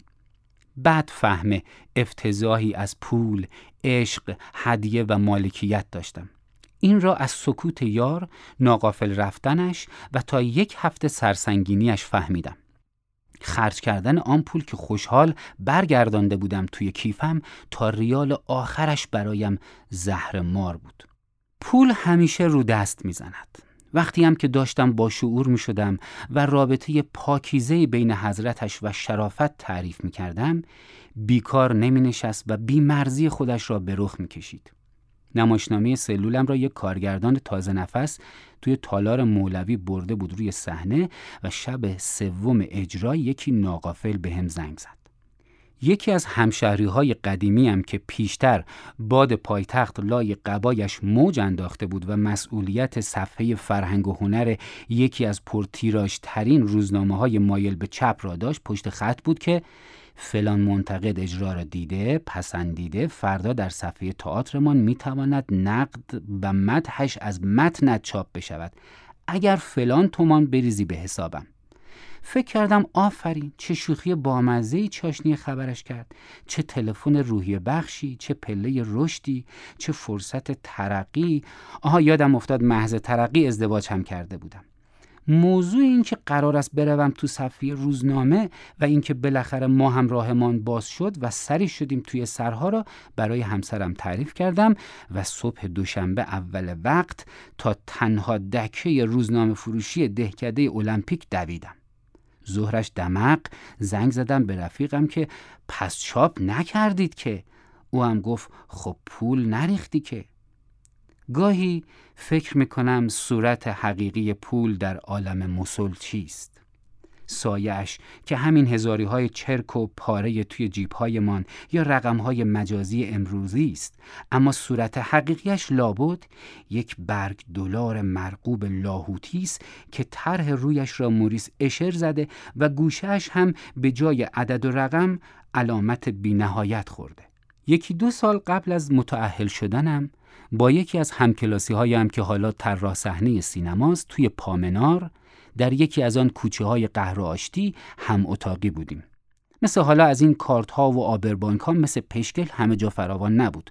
باید می‌رفتی بانک معمولا توی صف میستادی زنها یک طرف مردها یک طرف نوبتت که می‌شد حساب که باز می‌کردی دفترچه که می‌گرفتی چند وقت یک بار به قدر احتیاجت برای یکی دو هفته پیش رو مبلغی می‌گرفتی دیگران هم با طی همین مسیر می توانستند برایت پول واریز کنند.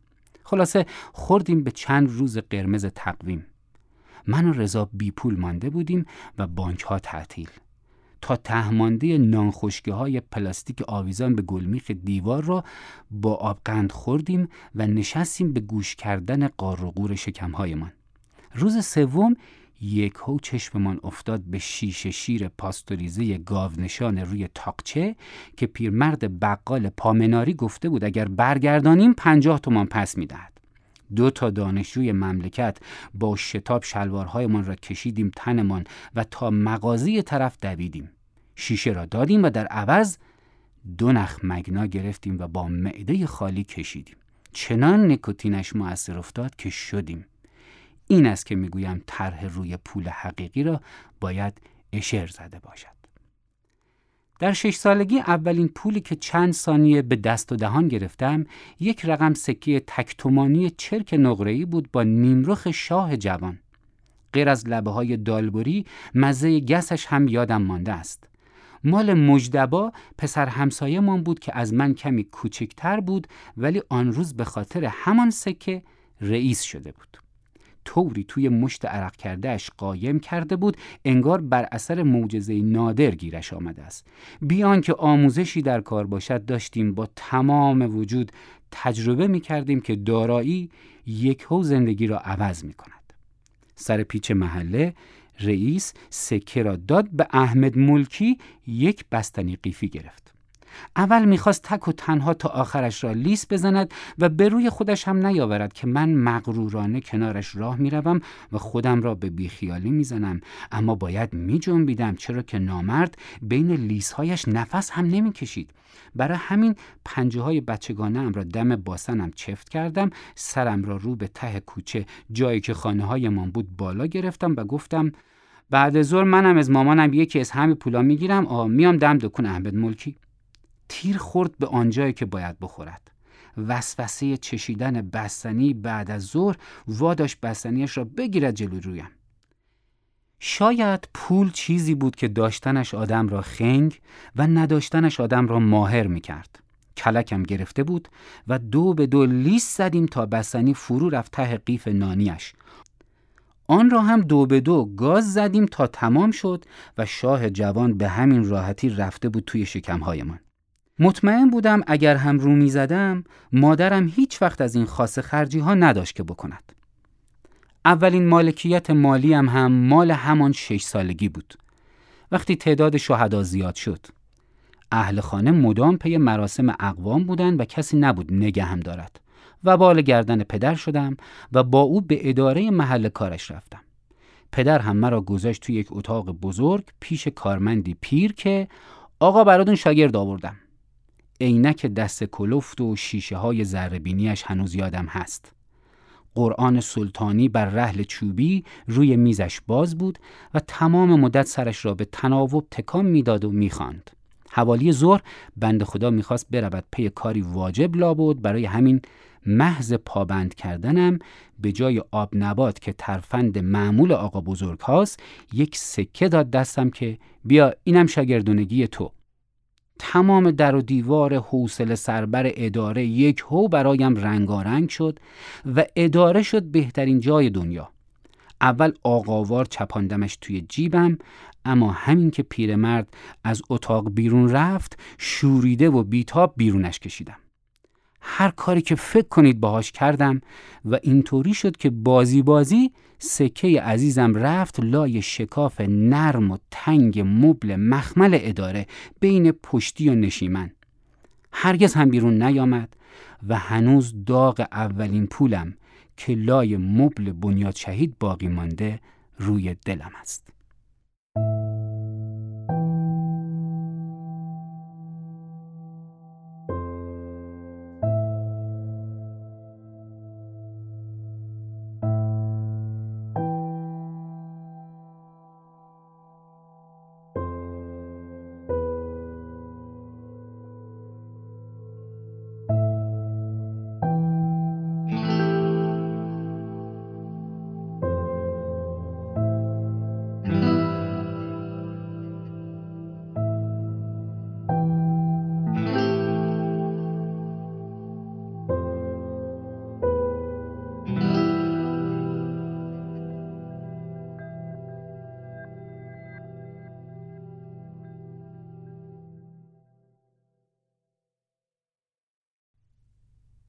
خسیس.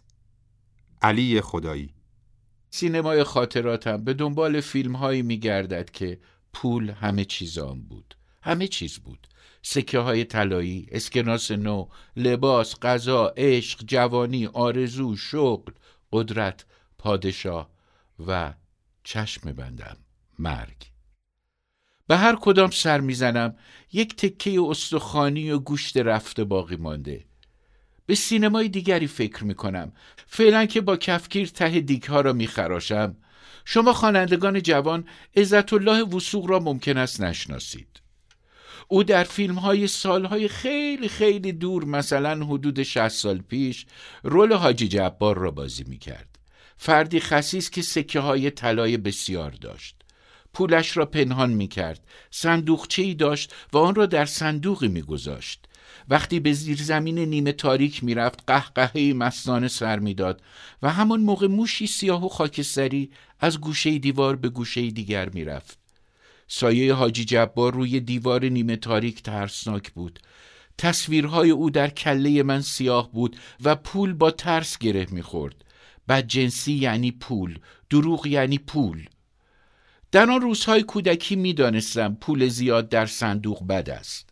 حتی وقتی حاجی جبار می‌فهمد باید خوب بود و خوب یعنی در صندوق باز می‌شد موشی دیگر در کار نبود همان موقع بود که مادر بزرگم در سالن تاریک سینما از کیفش دستمال پارچه ایش را بیرون می آورد و گوشه چشمش را پاک می کرد. وقتی از سینما می آمدیم می گفت دیدی پول خوشبختی نمیاره؟ ملکه ذهنم شد پول خوشبختی نمیاره این بدجنسی ها در آدم های اطرافم نبود نه پدر نه مادر نه مادر بزرگ ما حتی زیرزمین نداشتیم در خانه مادر بزرگ در طبقه سوم بودیم هر روز یک نفر می آمد و زنگ می زد. از پنجره راپله سرم را بیرون می بردم و می گفتم کیه؟ روزهای شنبه مردی بود که روی زمین زیر درخت عقاقی نشسته بود پایش را دراز کرده بود برای او یک سکه یک تومانی می انداختم. یه شنبه ای ها زنگ می‌زد. زیر درخت عقاقی می ایستاد پنج ریالی بود. سعی می کردم سکه کف دستش بیفتد. دو شنبه ای را داد می زدم دو شنبه ایه زیر درخت عقاقی می ایستاد و پنج ریالی می انداختم فقیر بودن و این شکلی.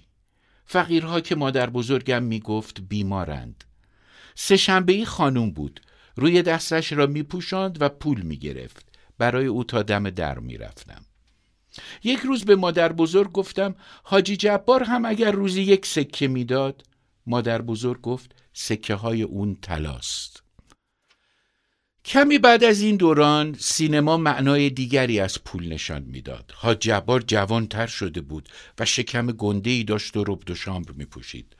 دوست داشت دخترش پوری با پسر شریکش در کارخانه گاف صندوق سازی جهانگیر ازدواج کند و پول همان ثروت از زیر زمین به روی زمین بیاید و در گاف صندوق به صورت اسکناس جمع بشود هزار تومانی و صد تومانی های باندرولدار در طبقه بالا در اتاق رئیس پشت میز ریاست یک روز که پوری برای دیدن پدر به کارخانه می‌رفت که با یک سواری فکسنی تصادف می کند.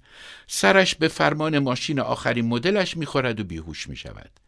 راننده کسی نیست جز منوچهر پسر جوان و خوشسیمایی که اتفاقا در کارخانه گاف صندوق سازی کار می کند. پوری در بیمارستان تا چشم باز می کند منوچهر را می بیند و جهانگیر بی کلاه می شود. حالا نوبت پدر است از طبقه دوم خانه اشرافی که پله های مارپیچ دارد با ربد و شامر با اخم در صورت پیپ در گوشه لب و اصلا در دست پایین می آید پوری سر در گریبان غم پیانو می نوازد. پدر می‌گوید پوری پوری. پوری برمیگردد پدر اخمو را می بیند. می‌گوید بله پدر. پدر می‌گوید من خوشبختی تو را می‌خواهم تو بایستی وقتی من نیستم این امپراتوری را با یک خانواده شایسته و ثروتمند بیرقیب کنی. در چشمان پوری نگاه می‌کند بعد پوکی به پیپ می‌زند و پوری می‌گوید عشق بالاتر از هر ثروتی است پدر نه من عشق را به تمام دارایی های شما ترجیح می دهم هرگز هرگز به پول شما نظری ندارم پدر فریاد می‌زند پس از خونه من برو بیرون همین الان مادر بزرگ باز هم دستمال پارچه ای را بیرون می آورد و چشمهایش را از اشک پاک می کند. آخر فیلم پوری و منوچهر به هم می رسند. مادر بزرگ خوشحال می شود. وقتی به خانه برمیگردیم به من می‌گوید اینها برای دلخوش کنک ماست. وگرنه در این عمر دراز ما که همچین چیزی ندیدیم. و برای من از سر خیابان منوچهری پنچیک می‌خرد. بزرگتر شده بودم. دیگر ریش و سیبیل داشتم و هر صبح قبل از ساعت هشت عاشق می شدم هر روز از ساعت چهار بعد از ظهر عاشق می شدم پولهایم برای فیلم های 18 سال به بالا بود. کنار در ورودی سینما پاشناهایم را بالا می بردم تا 18 ساله باشم. عشق من اما سینمای فارسی بود. مادر بزرگ خانه نشین بود و من تنها به سینما می رفتم تا یک روز بلیت سینما که گرفتم در سالن تاریک سینما چهره دیگری دیدم از عشق و پول و شب در محتابی مسافرخانه نشسته بود. رادیو روشن بود. زیر جامعه راه را و افسون و خیال با امواج رادیو. آدمها در فیلم نقش های گوناگون داشتند و دلباختگی های من در اول خط زندگی و چلچلی مرد شهرستانی. چه ساده است دل باختن در شهری بزرگ که تو از محتابی آن به کوچه مینگری و اونها زیر پا و روی چشمانت رنگ به رنگ چشمک می‌زنند. و انگار موسم گل می شود و خراب عشق از خرابات به بیابان می رسد. خرج کن ول خرج باش پول بریز بر سر عروس پول بریز سر زمین های بایر. از اینجا به بعد سادگی آدم ها حلقاویزشان می کند مهارت های تقلبی پول می شود به بغل دستیم نگاه می کنم مادر بزرگ کنارم نیست. حالا وقت دستمال بیرون آوردن است و اشک چشم پاک کردن. در این دوره پول بازی جدیدی را در سینما که پنهان شده بود و حالا موقع طلو کردنش بود آغاز می کند نه از مرد شکم گنده پیپ بر لب خبری است و نه از حاج جبار. تغییر شکل دادند شکلی دیگر پیروز جریان است. اینجا پول به شکل عشق حالوها را تلکه می کند پول به هر شکلی می‌تواند نقش بازی کند. زمین بایر بفروشد سند بسازد و شما را در میان سالی مجروح کند. آخ از این خیابانهای اقواگر شهر بزرگ تهران. چقدر سقف تخیل عشق و پول کوتاه است. آنها انتهای دو نقطه نیستند که با هم سازگاری داشته باشند. مادر بزرگ پرسید فیلم چی دیدی؟ قصه فیلم را گفتم. دکمه ویلچرش را زد و گفت همش خیانته. پول برادر و خواهری باقی نمی‌گذاره. خوب این فیلم راستشو گفت. کمی بعدتر که دوران جوانی طی شد رابطه پول و جوانی خودش را نشان داد. کم کم پی بردم. مثل یک نخود که جوانه کرد و شد و شد و رسید به فیلمی که همه دوستش داشتند. اگر قلوف می‌کنم بگذارید به حساب پیری من.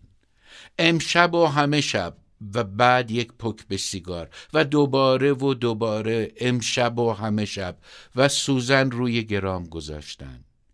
اینجا همان حوالی مرد شهرستانی بود که عاشق شد و در مغازه خیابان رفاهی عروسش را دید و دید که تاب رابطه های شهر را ندارد و له شد و رفت و حالا یکی مثل او می گفت امشب و همه شب.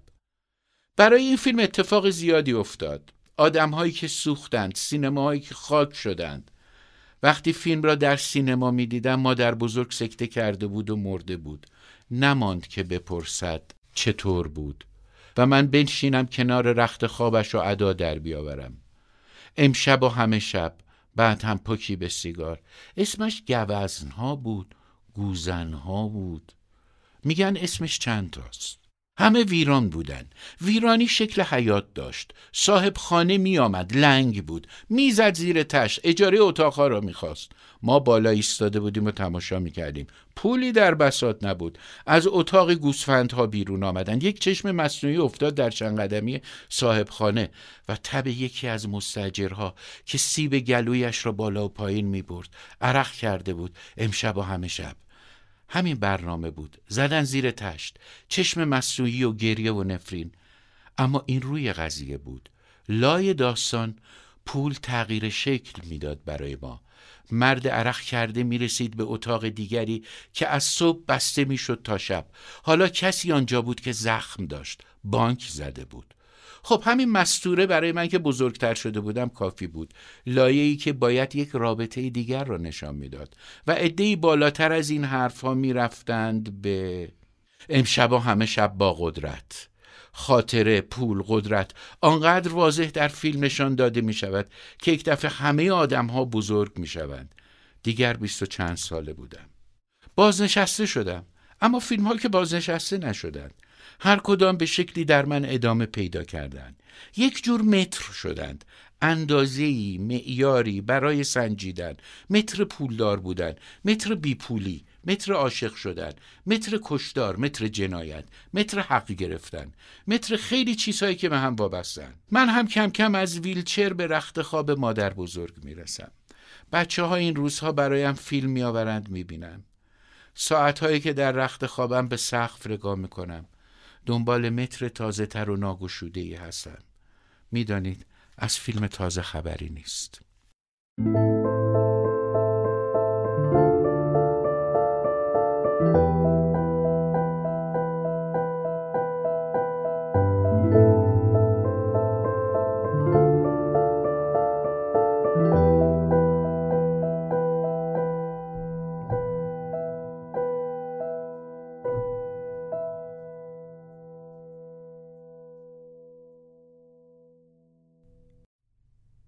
من و پول.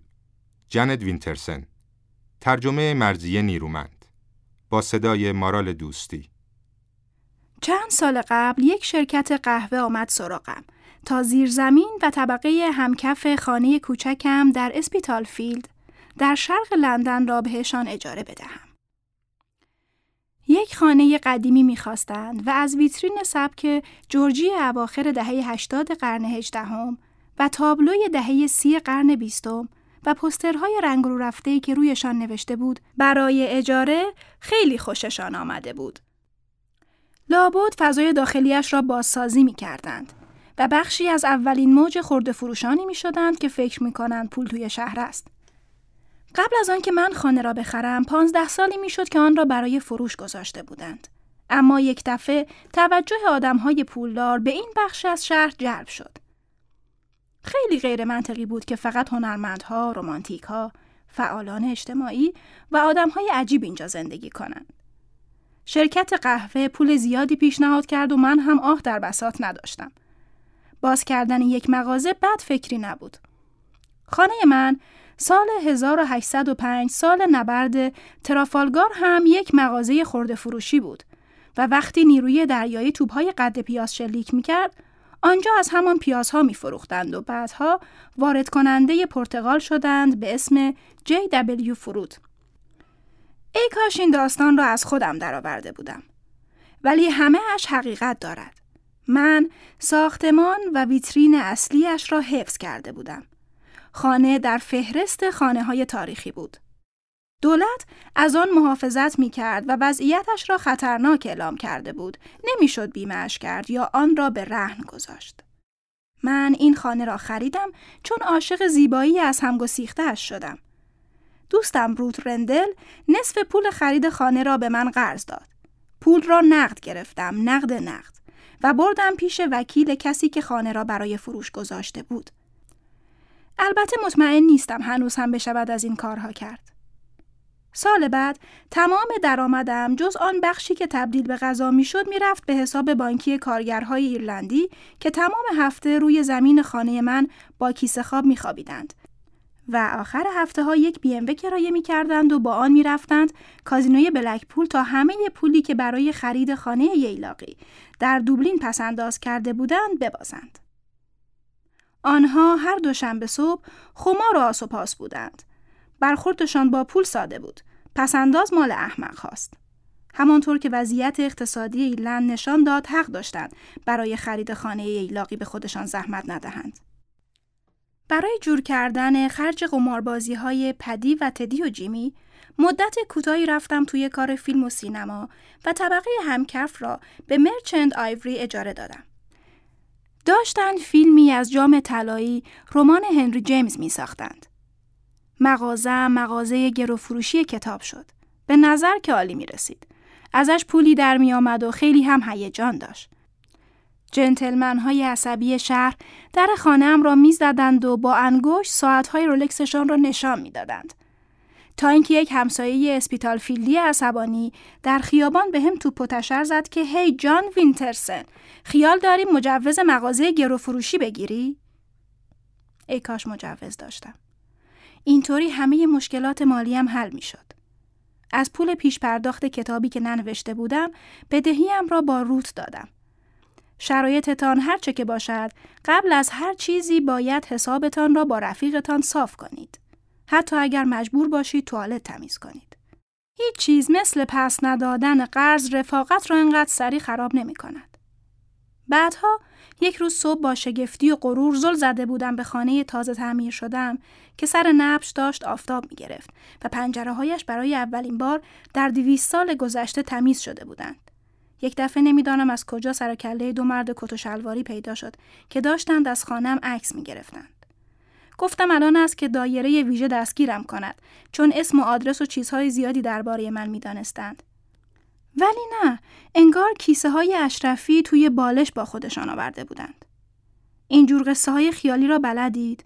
آسیابان و زنش دارند آخرین تکه نانشان را می‌خورند که یک باره سر و کله یک آدم پشمالو پیدا می شود که چشمهای قرمزی دارد و یک زبان چرب و نرم. این هم پولی که لازم داشتید. با آن یک دیگ کهنه، قاز پیر، جاروی قدیمی، یک بچه دیگر یا هر چیزی که دلتان می‌خواهد بخرید. اینکه حاضرید به خاطر چه چیزی ریس کنید نشان می دهد چی برایتان ارزشمند است. مردها گفتند کافلاته برای اهل محل خوب است. صندوق سرمایه گذاری، مشاور حقوقی، بیمه، بانک، وکیل دعاوی و مسئول درست کردن قهوه در کافه ها همه چیزش رو به راه است. اینجا را امضا کنید. کارتشان را گرفتم و به سمت انتهای خیابان راه افتادم. به ارزش و بها، به پول، به چیزهایی که فروشی هستند و چیزهایی که فروشی نیستند یا نباید باشند فکر می کردم. یک جور عجیبی افسرده بودم. همیشه اعتقاد داشتم که باید به شدت عشق ورزید و باقی را به عهده سرنوشت گذاشت. منظورم این است که آدم باید هر کاری را یا از ته دل انجام دهد یا اصلا سراغش نرود. من از ته دلم خانه را خریده بودم و با سازیش کرده بودم چون دوستش داشتم. آن مردها با آن زبانهای چرب و نرمشان فکر می کردند من به همین راحتی ها خانه ام را می فروشم. اصلا فکرش را هم نمی کردند که پول نمی تواند همه چیز را بخرد و مهمتر از همه این که نباید هم بخرد. من در خانه در آگرین تاون در لنگشایر بزرگ شدم. ما حمام، تلفن، حساب بانکی، ماشین و سیستم گرمایش مرکزی نداشتیم. برق و گازمان سکه ای بود و پنجشنبه ها در اتاقی که با چراغ پارافینی روشن می شد، جلوی آتش زغال سنگ، پیاز یا سیب زمینی پخته می خوردیم. پدرم پنج شنبه ها حقوق می گرفت ولی حقوقش فقط تا چهارشنبه کفاف می داد. من خانم وینترسون را می دیدم که کتپتن همانطور که فنجان چایش لبه پنجره تعادل خودش را حفظ کرده بود، روزنامه اصر را بیرون خانه زیر نور چراغ برق می‌خواند چون خانه تاریک بود. خانم وینترسون به من می‌گفت فقیر بودن که خجالت نداره فقط دردسر درست می‌کنه. بعد می‌رفت توی خانه تا آخرین ذره گاز آن هفته را برای پختن کیک استفاده کند. یک کیک کشمشی تخت که پف نمی کرد. این ماجراها مال دهه پنجاه نبود. مال دهه هفتاد بود. شانزده سالم که شد خانه را ترک کردم تا خرج زندگی و ادامه تحصیلم را خودم درآورم. چند وقتی در یک مینی ماینر زندگی کردم. هر جور حساب می کردی خرج زندگیم بالا نبود. وقتی رفتم آکسفورد کار پاره وقت گرفتم و روزهای تعطیل هم کار می کردم. خیلی زود فهمیدم چه با دخترها قرار داشته باشم چه با پسرها دلم می‌خواهد کسی که حساب می کند من باشم. پسرها را مهمان می کردم چون دلم نمی‌خواست خیال برشان دارد که با پول یک پیتزای اسفنجی خیس و یک گیلاس شراب اجازه رابطه گرفتند و دخترها را مهمان می کردم چون احتمالش کم نبود اینطور خیال کنند. تا وقتی می توانستم آزادانه فکر و زندگی کنم برایم مهم نبود چه شغلی دارم. کارهای سطح پایین به همین آزادی را می‌دادند و اجاره ها هم کم بود. البته حالا دیگر اجاره ها انقدر پایین نیست و کار کردن در یک خوششویی در ازای ساعتی شش پوند پرستاری از بچه ها مرتب کردن قفسه ها به عنوان شغل دوم در شیفت شب فروشگاه تسکو به آدم آن احساس آزادی را نمی دهد. با این حال هنوز هستند اقتصاددانهای پولدار و تاجرانی که فکر می کنند حداقل دستمزد فلخرجی سوسیالیستی است ماشینی که اقتصاد را ویران می کند. البته درست عکس صندوق سرمایه گذاری. در سال 1979 رأی اولی بودم و به حزب توری رأی دادم. چون تاچر هم زن بود و هم قیمت یک قرص نان را می‌دانست. او ویژگی های تحسین برانگیزی داشت اما آدم جسور ویران کننده ای بود. یک چیزی هست به اسم جامعه که ما به آن نیازمندیم. ما به اجتماع، دوستی، تمدن و حس صمیمیت نیاز داریم. این چیزها راحت صدمه می‌بینند و وقتی ایدئولوژی حاکم دائم این را القا کند که تمام کره زمین و مردمش را به یک ماشین پولساز عظیم تبدیل کنید خیلی راحت هم از بین می روند. مونتا یک الهه رومی بود همتای جونو و معبدش هم همان جایی بود که در آن سکه ضرب می شد. این اختلاط ارزش ها یعنی روح و پول مقدمه آن لحظه مشهوری است که مسیح صرافان را از معبد بیرون می کند. لحظه جالبی که می شود آن را با مثال حواریونی که نمی‌خواستند به قیصر مالیات بدهند مقایسه کرد. عیسی یک سکه بر می دارد. ازشان می‌پرسد تصویر چه کسی روی سکه است جواب می‌دهند قیصر یعنی چیزی را که از آن قیصر است به قیصر برگردانید و چیزی را که از آن خداست به خدا یعنی تصویر خدا بر روح بشر حک شده است به عبارت دیگر مهمترین چیزها ربطی به پول ندارند فروختنی هم نیستند. من با کتاب مقدس بزرگ شدم. خانم وینترسون هر روز آن را با صدای بلند می‌خواند.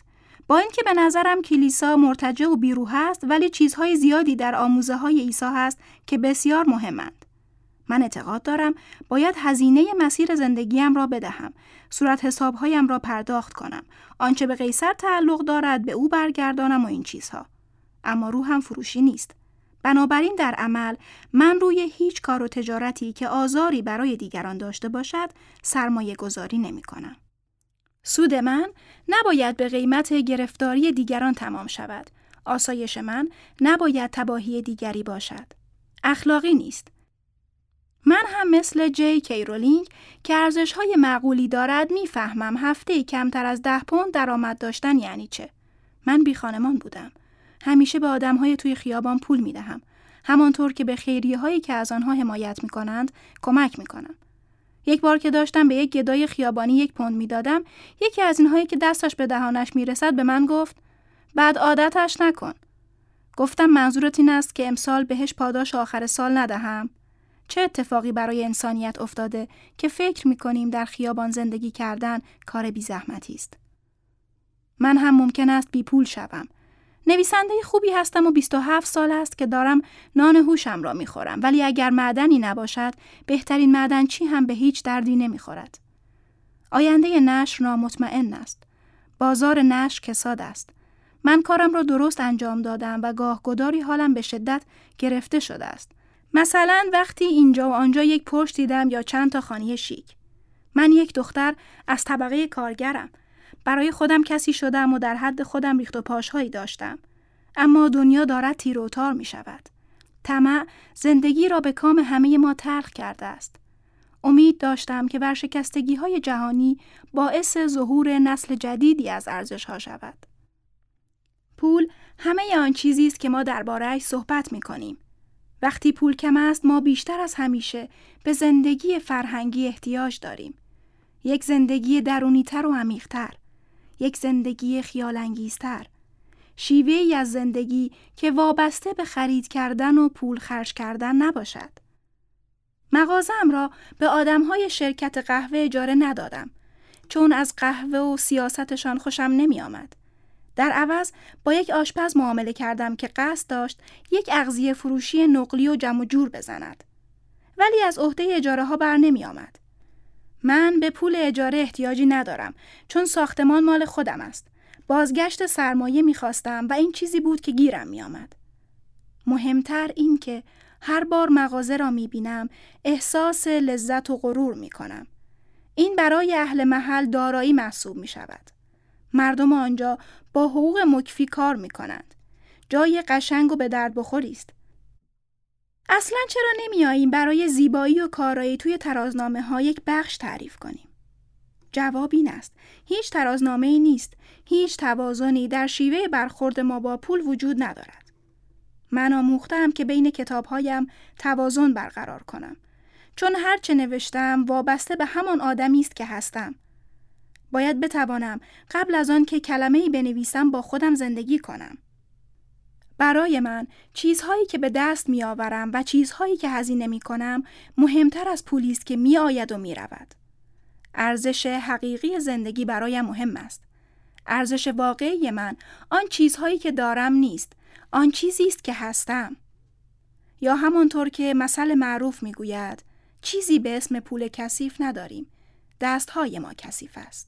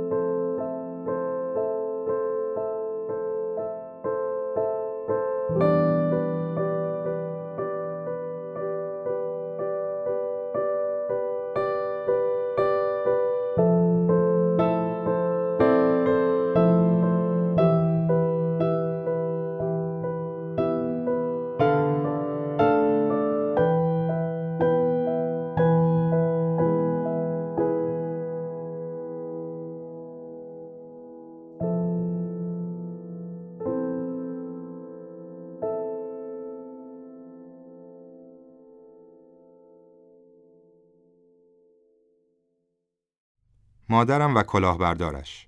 دیوید اوون. ترجمه نیلوفر امنزاده. با صدای الهه شهپرست. پیام صوتی از طرف کارگزار بورس مادرم بود. از دپارتمان مشتریان شرکت چارلز شواب. گفت چند بار درخواست کرده پول نقد زیادی از حسابش برداره و ازم خواست حتما بهش زنگ بزنم. نگرانیم کسی سرش کلاه گذاشته باشه. دیویس هزار دلار برداشت کرده. پول را از صندوقی برداشته بود که از مادرش ارث برده بود. کارگزار می گفت حالا باز هم پول درخواست کرده. فقط می‌خوایم مطمئن شیم مشکلی پیش نیامده باشه. فوری زنگ زدم و به کسی که پشت خط بود گفتم جلوی همه تراکنش ها را بگیرد. بعد زنگ زدم به مادرم که در اواخر دهه 80 سالگیش تنها در کانزاس سیتی زندگی می کند. در یک شهرک مخصوص بازنشستگان نزدیک بازاری به نام کانتری کلاب پلازا. کسانی که اهل کانزاس سیتی نیستند به اسمش میخندند. اما این بازار تقریبا یک قرن عمر دارد. کلیسایی به اسم کانتری کلاب هم دارند. با عصبانیت گفت خودش می‌داند دارد چه کار می‌کند و گفت سرم توی کار خودم باشد.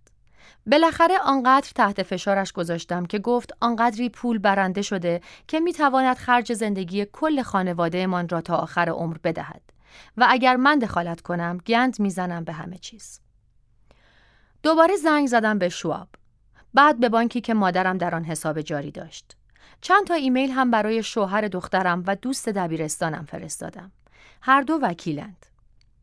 بعد هم چند تلفن و ایمیل زدم به خواهر و برادرم. اداره پلیس کانزاس سیتی، FBI، حسابدار مادرم و چند تا اداره و آژانس ایالتی و فدرال مربوط به جرم و جنایت. عصر خواهرم که روانشناس است و خانه اش یک ساعت تا خانه مادرم فاصله دارد به دیدنش رفت. تا این لحظه مادرم هنوز باور داشت سه و هفت دهم میلیون دلار از شرکت پابلیشرز کلیرینگ هاوس برنده شده و به زودی تقصیرها از گردنش برداشته می شود. برای همین خواهرم همزمان که ایمیل ها و مدارک دیگر را برای خودش کپی می کرد و کاغذهای پاره شده را از توی سطل آشغال در می آورد باهاش جر و بحث می کرد. یکی از مدرک ها را مجبور شده بود از دست مادرم بیرون بکشد. دست چک و کارت های اعتباریش را هم ازش گرفت. کلاهبردار به مادرم گفته بود به محض اینکه مالیات و مخارج فدرال را بپردازد جایزه اش را دریافت می کند. البته قرار نبود این پول را مستقیم به خزانهداری ایالات متحده بپردازد بلکه آن را به آدمهای مهربانی می‌داد که شغلشان راست و ریز کردن اینجور کارهاست ایمیل هایی که او و همکاران کلاهبردارش برای مادرم فرستاده بودند مثل ایمیل هایی که آدم از نیجریه دریافت می کند شلخته و غلط قلوتند. توی چند تایشان حتی اسمش را هم با غلط املایی نوشتند.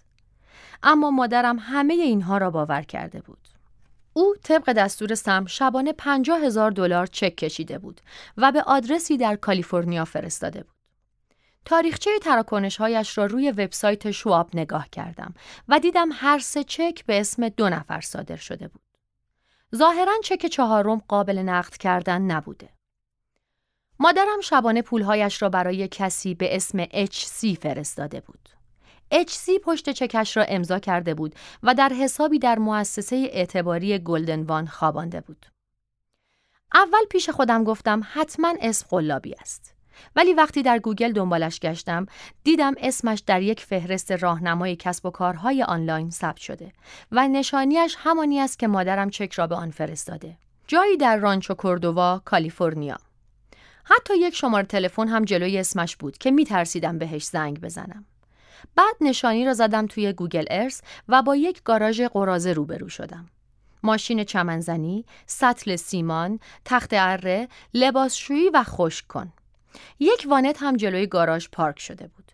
روبروی یک حلقه بسکتبال موقتی.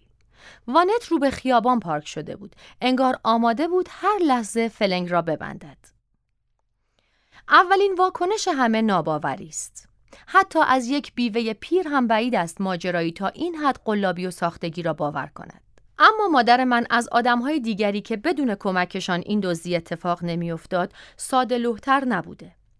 مادر من برای گول خوردن به چند مجرم با تجربه و هماهنگ نیاز داشته اما شواب و حسابدارش برای گول خوردن فقط به مادر من نیاز داشتند. مادرم در 2013 سکته مغزی کرده. بعد از سکته خودش سوار ماشینش شد و رفت اورژانس.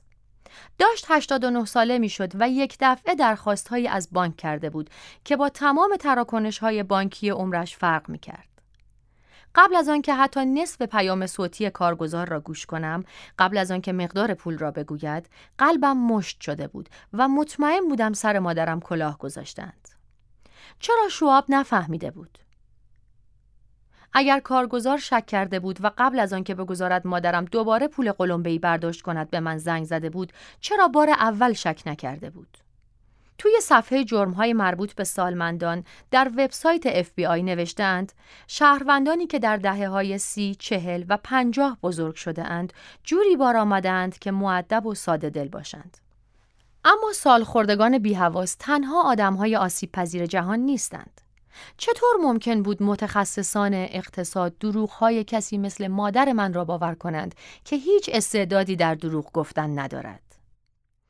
اگر در یک برنامه تلویزیونی دزد و پلیسی بودیم، کشف اینکه سی یک آدم واقعی است و توی خانه واقعی زندگی می کند و حساب بانکی واقعی دارد، اینقدرها آسان نبود. به این راحتی ها نمی‌شد ردش را زد. حتما باید یک هارد درایو بین ها پیدا می شد. یا دی ان ای روی نی نوشابه. یا عکس بیکیفیتی که فقط با ابر کامپیوتر قابل تشخیص بود. اما زندگی واقعی اینجوری نیست. چهار روز بعد برای ایالت میزوری یک شکایت نامه آنلاین پر کردم. مادرم نامه ای از وکیلی دریافت کرد که می گفت یک بازرس مسئله را بررسی کرده و این اداره هیچ بررسی دیگری انجام نخواهد داد. تنها کسی که از اداره پلیس به من زنگ زد، کاراگاهی در بخش جرمهای مالی اداره پلیس کانزاس سیتی بود. کاراگاه گفت آدمهایی که در این جور پرونده ها پول دریافت می کنند معمولا از همه جا بیخبرند و پول را به کسی دیگر منتقل می کنند که او هم آن را از کشور خارج می کند. گفت غیرعادی است که چک کاغذی در میان باشد چون کلاهبردارها تراکنش های بانکی را ترجیح می دهند. این حقیقت را به فال نیک گرفتم. ولی وقتی بهش گفتم عکس داخل گاراژ سی را دارم مثل شرلوک هولمز داد نزد که ای وای این دیگه چیه؟ گفت خواهرم باید برود کلانتری کانزاس سیتی و شکایت کند. بهش بگو بدون شماره پرونده از اونجا نیاد بیرون. خواهرم در کلانتری کلی خودش را به این در و آن در زده تا کسی را وادار کند به حرفهایش گوش بدهد. بالاخره در لابی قارمانندی که صدای آدم توش میپیچید با افسری حرف زده. افسر پشت یک میز دراز، پشت پارتیشن شیشه زخیمی نشسته بوده که شکاف کوچکی برای حرف زدن و رد و بدل کردن مدارک داشته. خواهرم از توی شکاف کپی فرمی را که من در وبسایت مرکز شکایات جرمهای اینترنتی پر کرده بودم به افسر داده. گفته همه اطلاعات لازم توی فرم هست. چند ثانیه فرم رو نگاه کرد بعد سرش داد سمت من و گفت این به کار ما نمیاد. بعد یه دفتر در آورد از همونهایی که توش لیست خرید می‌نویسی. شروع کرد آروم آروم یادداشت کردن. افسر وقتی همه چیز را در دفتر کوچکش نوشته به خواهرم گفته یک افسر دیگر یکی دو روز بعد باهاش تماس می‌گیرد. یک ماه بعد با خواهرم تماس گرفتند. وقتی مادرم را تصور می کنم که با واکر از آن لابی عظیم می گذرد، بعد سعی می کند توی شکافی صحبت کند که احتمالا نمی تواند ببیندش، آن هم با پلیس بی تفاوتی که حتما صدایش را به این آسانی ها نمی تواند بشنود، می بینمش که دارد گریه می کند. همان گیجی و سردرگمی که سالمندان با تکنولوژی های جدید دارند و دلیل اصلی اینجور کلاهبرداری هاست، شکایت کردنشان را هم تقریبا غیر ممکن می کند. فرم های آنلاین گیج کننده و پیچیده اند. گزینه های فهرست ها انگار هیچ کدامشان در مورد آدم صدق نمی کنند. کم پیش می آید کسی جواب درخواستت را بدهد. وبسایت FBI می‌گوید معمولا وقتی یک قربانی سالمند جرمی را گزارش می کند شاهد معتبری به حساب نمی آید. کلاهبرداران تأثیر سن و سال را روی حافظه می دانند و مطمئنند قربانیان سال خورده نمی توانند اطلاعات کافی به بازپرس ها بدهند. جای تعجب هم ندارد که مجرم ها این شاخه کاری را انتخاب می کنند. به محض اینکه از کلاهبرداری با خبر شدیم، خواهرم حساب جاری مادرم را بست. جفتشان به حساب دسترسی داشتند. می‌دانستیم که مادرم تقریبا همزمان با تراکنش های دیگر و احتمالاً طبق های سم 50 هزار دلار از آن حساب به شواب منتقل کرده. خیالمان راحت بود که جای پول امن است. ولی زهی خیال باطل. کمی بعد از اینکه خواهرم به آپارتمان مادرمان رفت و دست چکش را گرفت، مادرمان نه به من، نه به برادرم، نه یکی از دوستانش، بلکه به سم تلفن کرد. روز بعد طبق دستورالعملهای او به شعبه دیگر بانک رفت و یکی از کارمندهایشان را قانع کرد که بهش اجازه بدهد پول را فکس کند. وقتی برای من و خواهرم اعتراف می کرد از لغت فکس استفاده کرد. برای همین فرض می کنم توی بانک هم همین کلمه را به کار برده. بعدتر به من گفت این کار را کرده چون سم بهش گفته توی زندان است و به آن پول نیاز دارد تا بیاید بیرون. کارمند بانک که درخواست انتقال وجهش را انجام می‌داد پرسیده بود پول را برای چه می‌خواهد و مادرم همانطور که سم بهش گفته بود جواب داده بود این پول را باید به پیمانکاری بدهد که برای خانواده‌ای در سن آنتونیو یک کاری کرده. حقیقت نداشت. کارمند پرسیده بود چرا پیمانکار حساب کاری ندارد؟ چرا مادرم پول را برای شخص واریز می کند و نه شرکت؟ مادرم گفته بود پیمانکاره برای اینجور کارها زیادی کوچک است. کارمند شک کرده و بعد از رفتن مادرم درخواست را به مدیرش گزارش داده بود. مدیر به مادرم زنگ زده بود و مادرم تایید کرده بود که می‌خواهد پول را انتقال دهد و انتقال وجه کمی بعد انجام شده بود. البته این پول بهش برگشت چون خواهرم حساب را بسته بود. کارگزار بورس مادرم گفت شعاب سعی دارد 150 هزار دلار را برگرداند ولی قبول نمی کرد که خودش و همکارش باید زودتر به من زنگ می زدند. برگرداندن حساب بانکی بیشتر از آنچه انتظار داشتم زحمت داشت. هرچند اگر با بانک ملی بزرگی سر و کار داشتیم که در شهر دیگری بود، زحمتمان چند برابر می شد. مشاور عمومی بانک از صبر و شکیبایی هم تشکر کرد و گفت اگر بدانم تعداد اینجور کلاهبرداری ها چقدر زیاد است تعجب می کنم. این را هم گفت که خلاقیت کلاهبردارها روز به روز شکوفاتر می شود. می گفت یک بار کلاهبرداری در پارکینگ بانک به یکی از مشتری های بانک نزدیک می شود.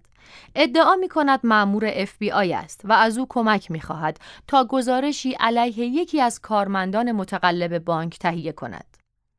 گفت بعضی وقتها مشتریان ایمیل هایی شامل اطلاعات شخصی خودشان دریافت می کنند که کلاهبرداران از منابع اینترنتی مثل شبکه های اجتماعی یا هک کردن کامپیوترهای مردم جمع آوری کردند. مادرم برای خرید آپارتمان ثبت نام کرده بود. چون پدرم مریض بود و نگران بود نتواند در خانه خودشان از او مراقبت کند. مدتی بود خانه کودکی های من و خواهر و برادرم را فروخته بودند و به خانه کوچکتری رفته بودند. قبل از آنکه ساختمان جدید تکمیل شود پدرم مرد. مادرم همون موقع می توانست بیخیال آپارتمان بشود ولی تصمیم گرفت به راهش ادامه دهد. در این جور موقعیت ها آدم یا خیلی زود وارد عمل می شود یا خیلی دیر. در هر شرایطی بهتر است خیلی زود واکنش نشان بدهی. مادرم هنوز فرض بود. برای همین اساس کشی زود تمام شد. از مبلمان مورد علاقهش الگوهای کاغذی درست کرد و آنها را کف اتاق نشیمن آپارتمان جدید پهن کرد تا ببیند کدامها را می‌تواند نگه دارد. تعدادی از دوستانش هم جابجا جا شدند. مسئله پدرم که پیش آمد دیر دست به کار شدیم. قبل از آنکه بازنشسته شود کارگزار بورس بود یعنی وقتی از حالای من جوانتر بود چند سالی هم پولهای خودش و مادرم را مدیریت می کرد و مدیر قابلی هم بود. اما یک دفعه پس رفت کرد. مشاور سرمایه گذاریش بهش اجازه داد برای متنوع تر کردن دارایی هایش سهام های گران شرکت های فناوری را بفروشد و پولش را توی صندوق های مشترکی بریزد که دقیقا از همان سهام درست شده بود. یک جراحی جدی رویش انجام شد که هیچ وقت از آن کمر راست نکرد. بعد در سال 2001 حباب دات کام شکست و سرمایه گذاری هایش به باد رفت. من و مادرم و خواهر و برادرم می ترسیدیم دخالت کنیم چون پدرم همیشه خیلی مسلط به امور به نظر می رسید. ولی آخرش راحت توانستیم قانعش کنیم کنار بکشد. ازش پرسیدم اگر بهش بگویم دوستی قدیمی دارم که مقداری پول دارد که برای زندگی پدرم و زنش تا آخر عمرشان کافی است و دوستم مایل است پدرم پولهایش را برایش مدیریت کند چه می‌گوید؟ گفت بهت میگم خل شدی. این دوست خود تویی. به نظرم حق با توه. خندید و قضیه همینطوری تمام شد.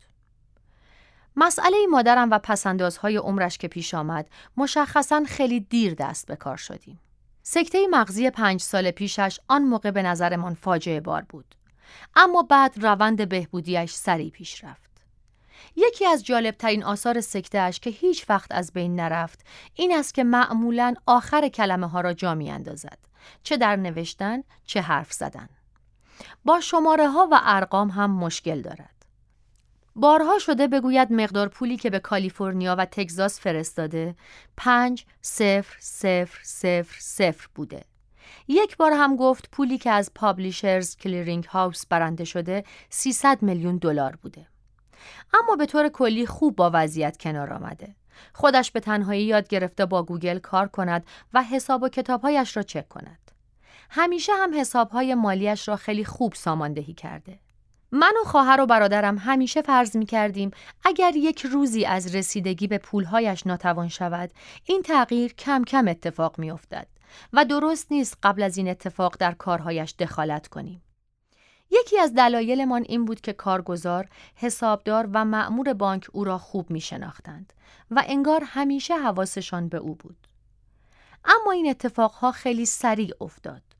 خود مادرم گفته حس می کند آن موقعی که با سم حرف می زده یک آدم دیگر بوده که حالا او را نمی شناسد. تازگی ها بیمارستان بزرگ سر خیابان خانه سالمندانی را که مادرم در آن زندگی می کند خریده. بعد از سکتهش تنهایی را افتاد رفت همین بیمارستان. یکی دو بار با مددکاری که در هر دو جا کار می کند صحبت کردم. بعد از اینکه از کلاهبرداری با خبر شدیم به مادرم سر زده و تشویقش کرده غذا بخورد. هرچند آن روزها مادرم آنقدر از کاری که کرده پریشان بوده که حتی دلش نمی‌خواسته به زندگیش ادامه دهد.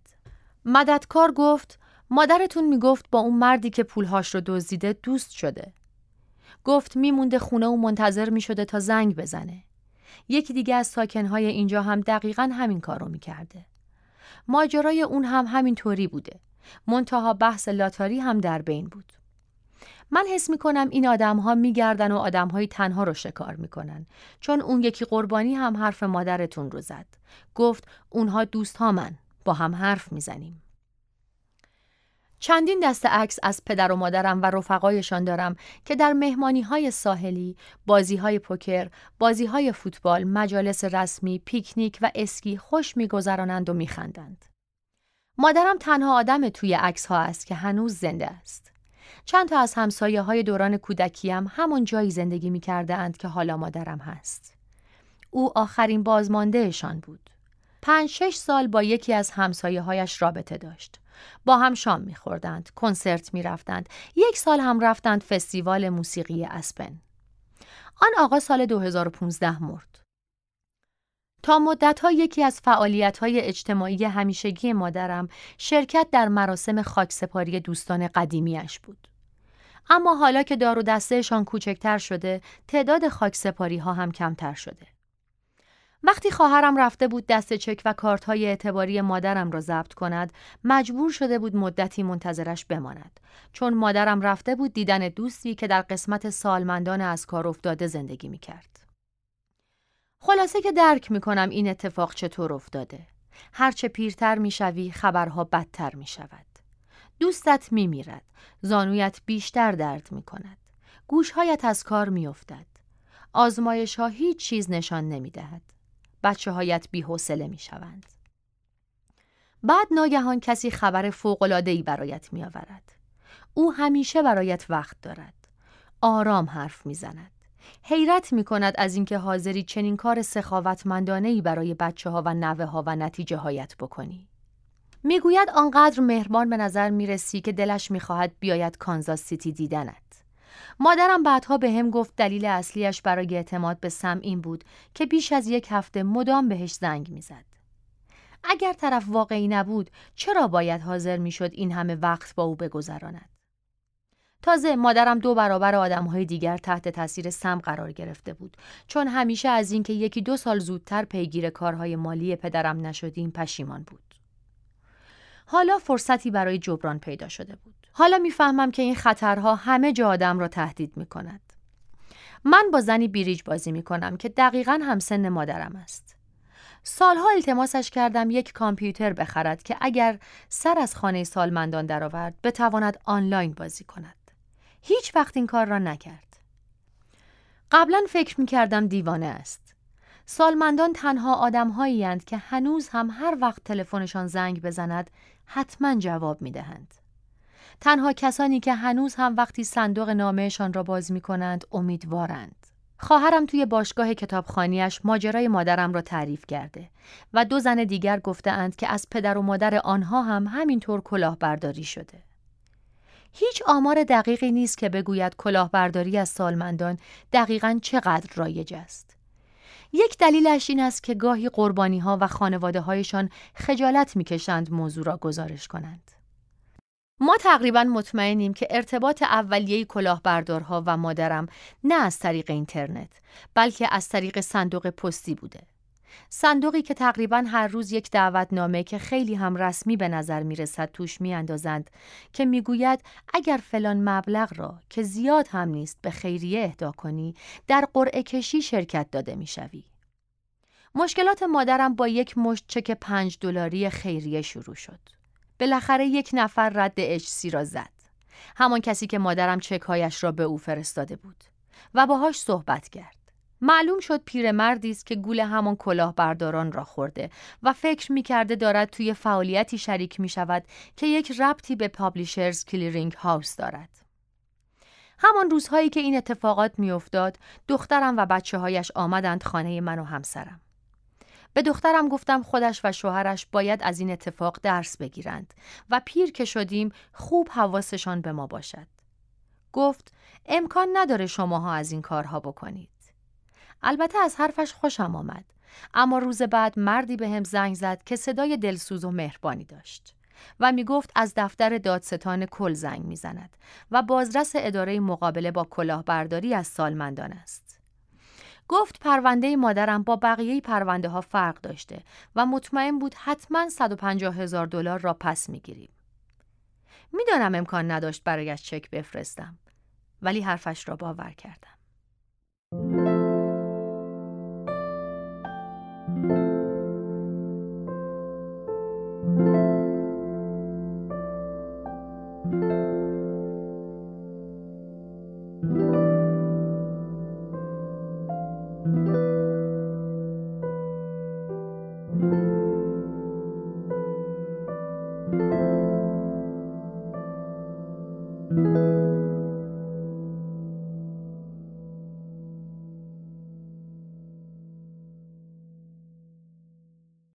چاو ایرانی داستان نخستین پول کاغذی در ایران عهد مغول با صدای فرزان اسدیان. به تاریخ یک شنبه 24 رجب سال 690 کیخاتو بر سریر خانی نشست و بعضی از عمرا بر سبیل تو و رقبت و زمره از سر ضرورت و کراهت پای در دایره مطابعتش نهادند. و کیخاتو چند روز در مجلس عیش و نشاط نشست و مبشران به اطراف ولایات فرستاده خلایق را به عدل و احسان و رفع ظلم و تقیان بشارت داد. مقارن آن از جانب روم اخبار پریشان شنود و در روز جمعه چهارم ماه مبارک رمضان به جانب روم نهزت فرمود و در غیبت او شاهزادگان و عمرا خیال خلاف کرده روی به ترتیب اسباب فتنه آورده. اما کیخاتو در جمادی الاخر سال 691 از سفر منصور و مزفر باز آمده و به خلاف متصور جمعی را که اندیشه مخالفت داشتند به انواع مراهم و الطاف بنواخت. کیخاتوخان به اتفاق مورخان سخیترین اولاد هلاکوخان بود چنان که در اندک زمانی تمامی خزاین آباد اخوان خود را بر شاهزادگان و خواتین و عمرا تقسیم فرمود و چون نظرش بر جواهر که سلاطین سابق آنها را مانند گوهر دل در گنجینه سینه محفوظ می داشتند افتاد تمامت را به زنان و دختران بخشید و گفت امثال این امتعه نفیسه لایق به حال این جماعت است که خود را بدان بیارایند و الا چه در خزانه محبوس داشتن و چه در قعر دریا. سپس به تلخیص محبوسان و زندانیان حکم فرمود. از ریختن خون افراد انسانی متنفر بود. لاجرم در مدت سلطنت اصلا بر قتل کسی اقدام ننمود. با وجود این صفات پسندیده بر لذت مباشرت شعف تمام داشت و همواره رایت عیش و اشرت میافراشت. متصل دست تصرف به پسران و دختران خرد و بزرگ و تازیک و ترک دراز می ساخت و اساس بیشرمی تر می انداخت. بنابراین یک باره هم از هواداری کیخاتو درگذشتند و قتل کیخاتو در مغان به فرمان بایدو خان روی نمود. مدت سلطنتش سه سال و چند ماه بود. وضع چاو و ابطال آن در ایام فرمانفرمایی کیخاتو اتفاق افتاد. چون به واسطه اصراف کیخاتو در انعام اشراف و اعیان و کسرت احسان و اطلاف از جنس درم و دینار چیزی در خزانه نماند و به حسب اتفاق در آن سنوات وبا در میان گله و رمه مغولان افتاده بسیاری از چهار پایان ایشان را به چراگاه عدم رساند و پادشاه به دستور در خرج و بزل طریق اعتدال رایت نمی کرد عزالدین مزفر ابن محمد ابن امید که علمداری شریر بود به عرض وزیر رساند که مسلحت در آن است که به دستور ولایت خدا و مملکت قاان چاو در عوض زر در ممالک ایلخان روان کرد. و بیع و شرا بدان نمایند تا جنس سیم و زر به تمام واصل خزانه شود و پادشاهی را دستگاهی پیدا شده که هیچ آفریده در زیان نیفتد و بنابر که در آن زمان وزیر را 500 تومان قرض پیدا شده بود و مطلقا آن وجه از دیوان میسر نمی‌شد و هر لحظه خرج دیگر روی می نمود سخن عزالدین مزفر را به سمع قبول راه داد و این خیال محال را به عرض پادشاه رسانید و کیخاتو خان حکم فرمود که من بعد در ممالک محروسه مطلقا به زر و نقره سودا نکنند مگر جهت خاصه پادشاه. و زرگران و زردوزان دیگر به حرفه خود مشغول نمانند و در هر شهری از بلاد آذربایجان و عراق عرب و عجم و فارس و خوزستان و خراسان چاوخانه بنیاد نهند و عمال جهت تمشیت آن کار تعیین نمودند و مقرر شد که تجار بهار و سوداگران ولایات یاغی را در وقت سفر عوض چاو زر دهند و در وجه علوفات جماعت زرگران و صرافان و زردوزان هر سال مبلغی معین از چاوخانه مجری دارند تا دیگر بان صنعت نپردازند و در هر بلده کلی برای بنای چاوخانه مصرف گشت و چاو کاغذ پاره مربع مستطیل بود.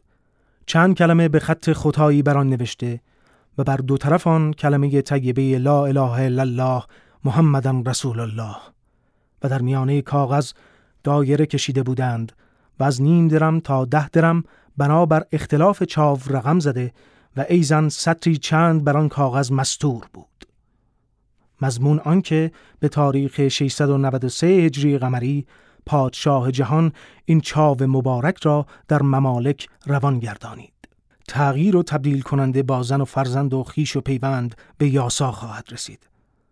از اشتهار این حکایت مردم در بحر تفکر و حیرت افتادند و بعضی از شعرا جهت خاطر پادشاه و وزیر در آن باب ابیات گفتند از آن جمله یک بیت به خاطر بود نوشته شده چاو اگر در جهان روان باشد رونق ملک جاودان باشد القصه در ماه زلقعده سنه مذکور در تبریز چاو روان گشت و بازاریان دو سه روزی به حسب ضرورت به بیع و شرا اشتغال نمودند بعد از آن طایفه از تبریزیان از مشاهده این زیان بی تحمل شده روی به سفر آوردند و در زمره ای اگرچه از وهم ابواب دکاکین باز می کردند اما اقمشه، امتعه، اغزیه و اشربه را پنهان می ساختند.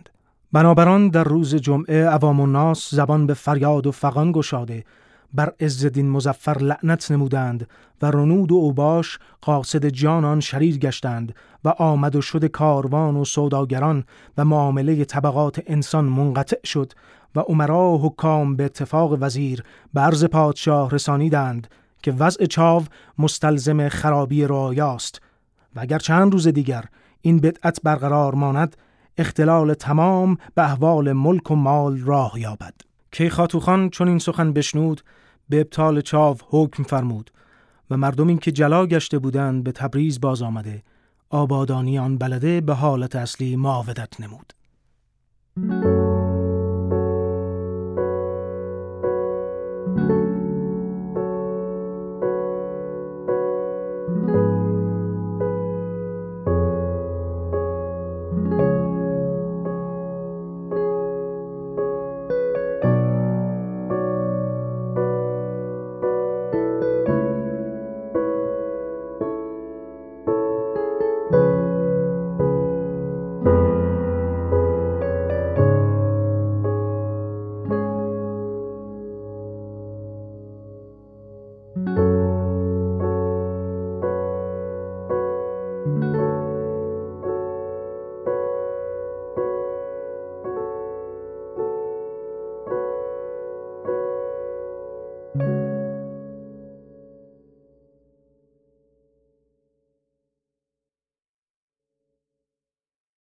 پول سفید روزنوشته های اعتماد و سلطنه درباره خرج کفن و دفن مادرش از پول حلال با صدای مسعود فروتن یک شنبه چهارده محرم 1313 امروز صبح زودی آمدن که شما را حاجی خانم می‌خواهد.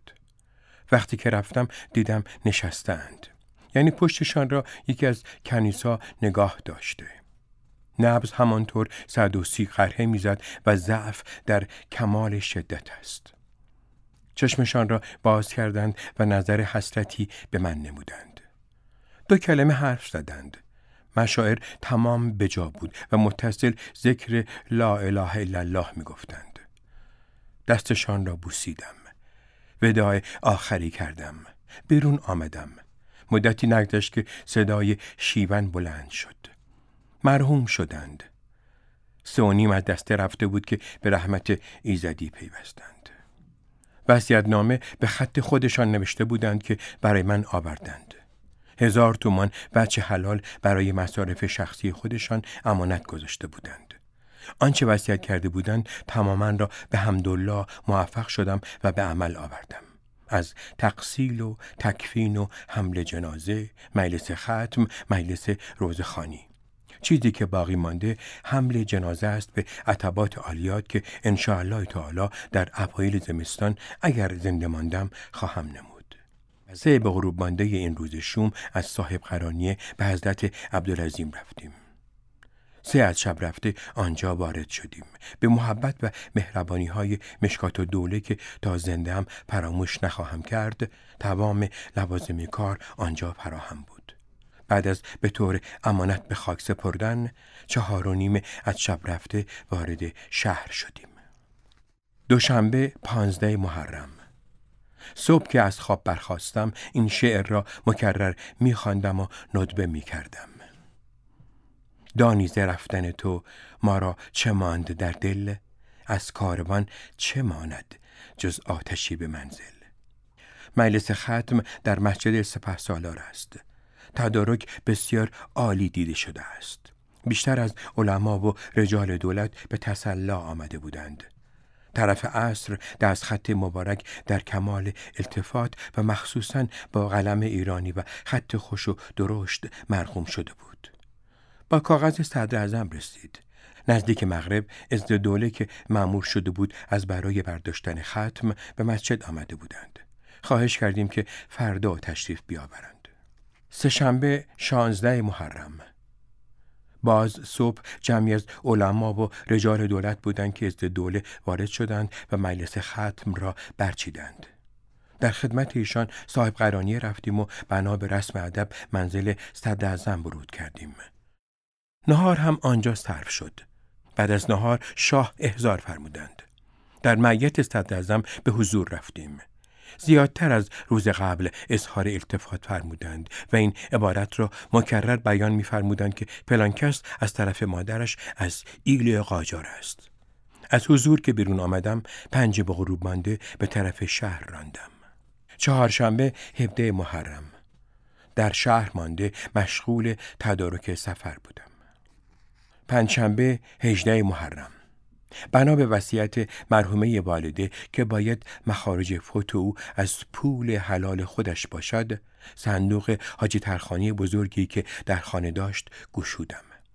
ده کیسه هر کیسه صد تومان پول سفید که در هر کیسه به خط خودشان نوشته بودند که از پول فروش گندم اسماعیل آباده است دیدم و چون مادر من از زنان خیلی محتاط بود به تصور اینکه شاید علاوه بر این هزار تومان پولی هم داشته باشد در آن صندوق و دو یختان دیگر هرچه تفحص شد دیناری پول نبود و یقینا اگر چیزی می داشتند در وسیعت نامه خودشان می نوشتند. ما به سیلی صورت خودمان را سرخ نگاه داشته و میداریم که آبروی من تلف نشود. حتی مبلغی پول زرد من خودم خدمت ایشان داشتم. آنها هم نبود گمان می کنم که این پول زرد شخصی مرا که تقریبا 500 امپریال می شد و قدری باجغولی روسی مریم سلطان دزاشوبی همان دلاله محتاله که حملی از نوروز برداشت و دو سال قبل خواست به ریش من ببندد در حیات خود آن مرحوم این مبلغ را زده و برده باشد. جمعه 19 محرم. امروز در باغچه بودم. اصری اهل خانه برای شب هفته به حضرت عبدالعظیم رفتند. می گفتند که میرزا عبدالباقی آنجا تدارک زیادی دیده بود. خلاصان که هزار و چهل و پنج تومان از برای همین فوت والده خرج شده است.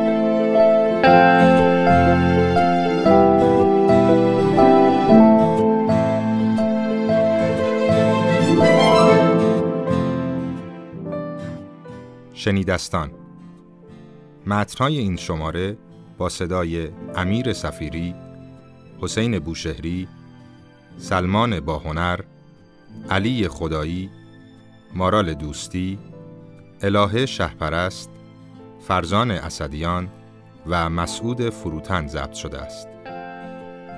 آهنگساز بهرنگ قدرتی. مدیر تولید بنفشه رحمانی.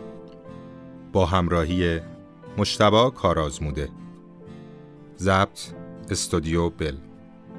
موشن گرافیک داوود سفری عکاس شیوا خادمی.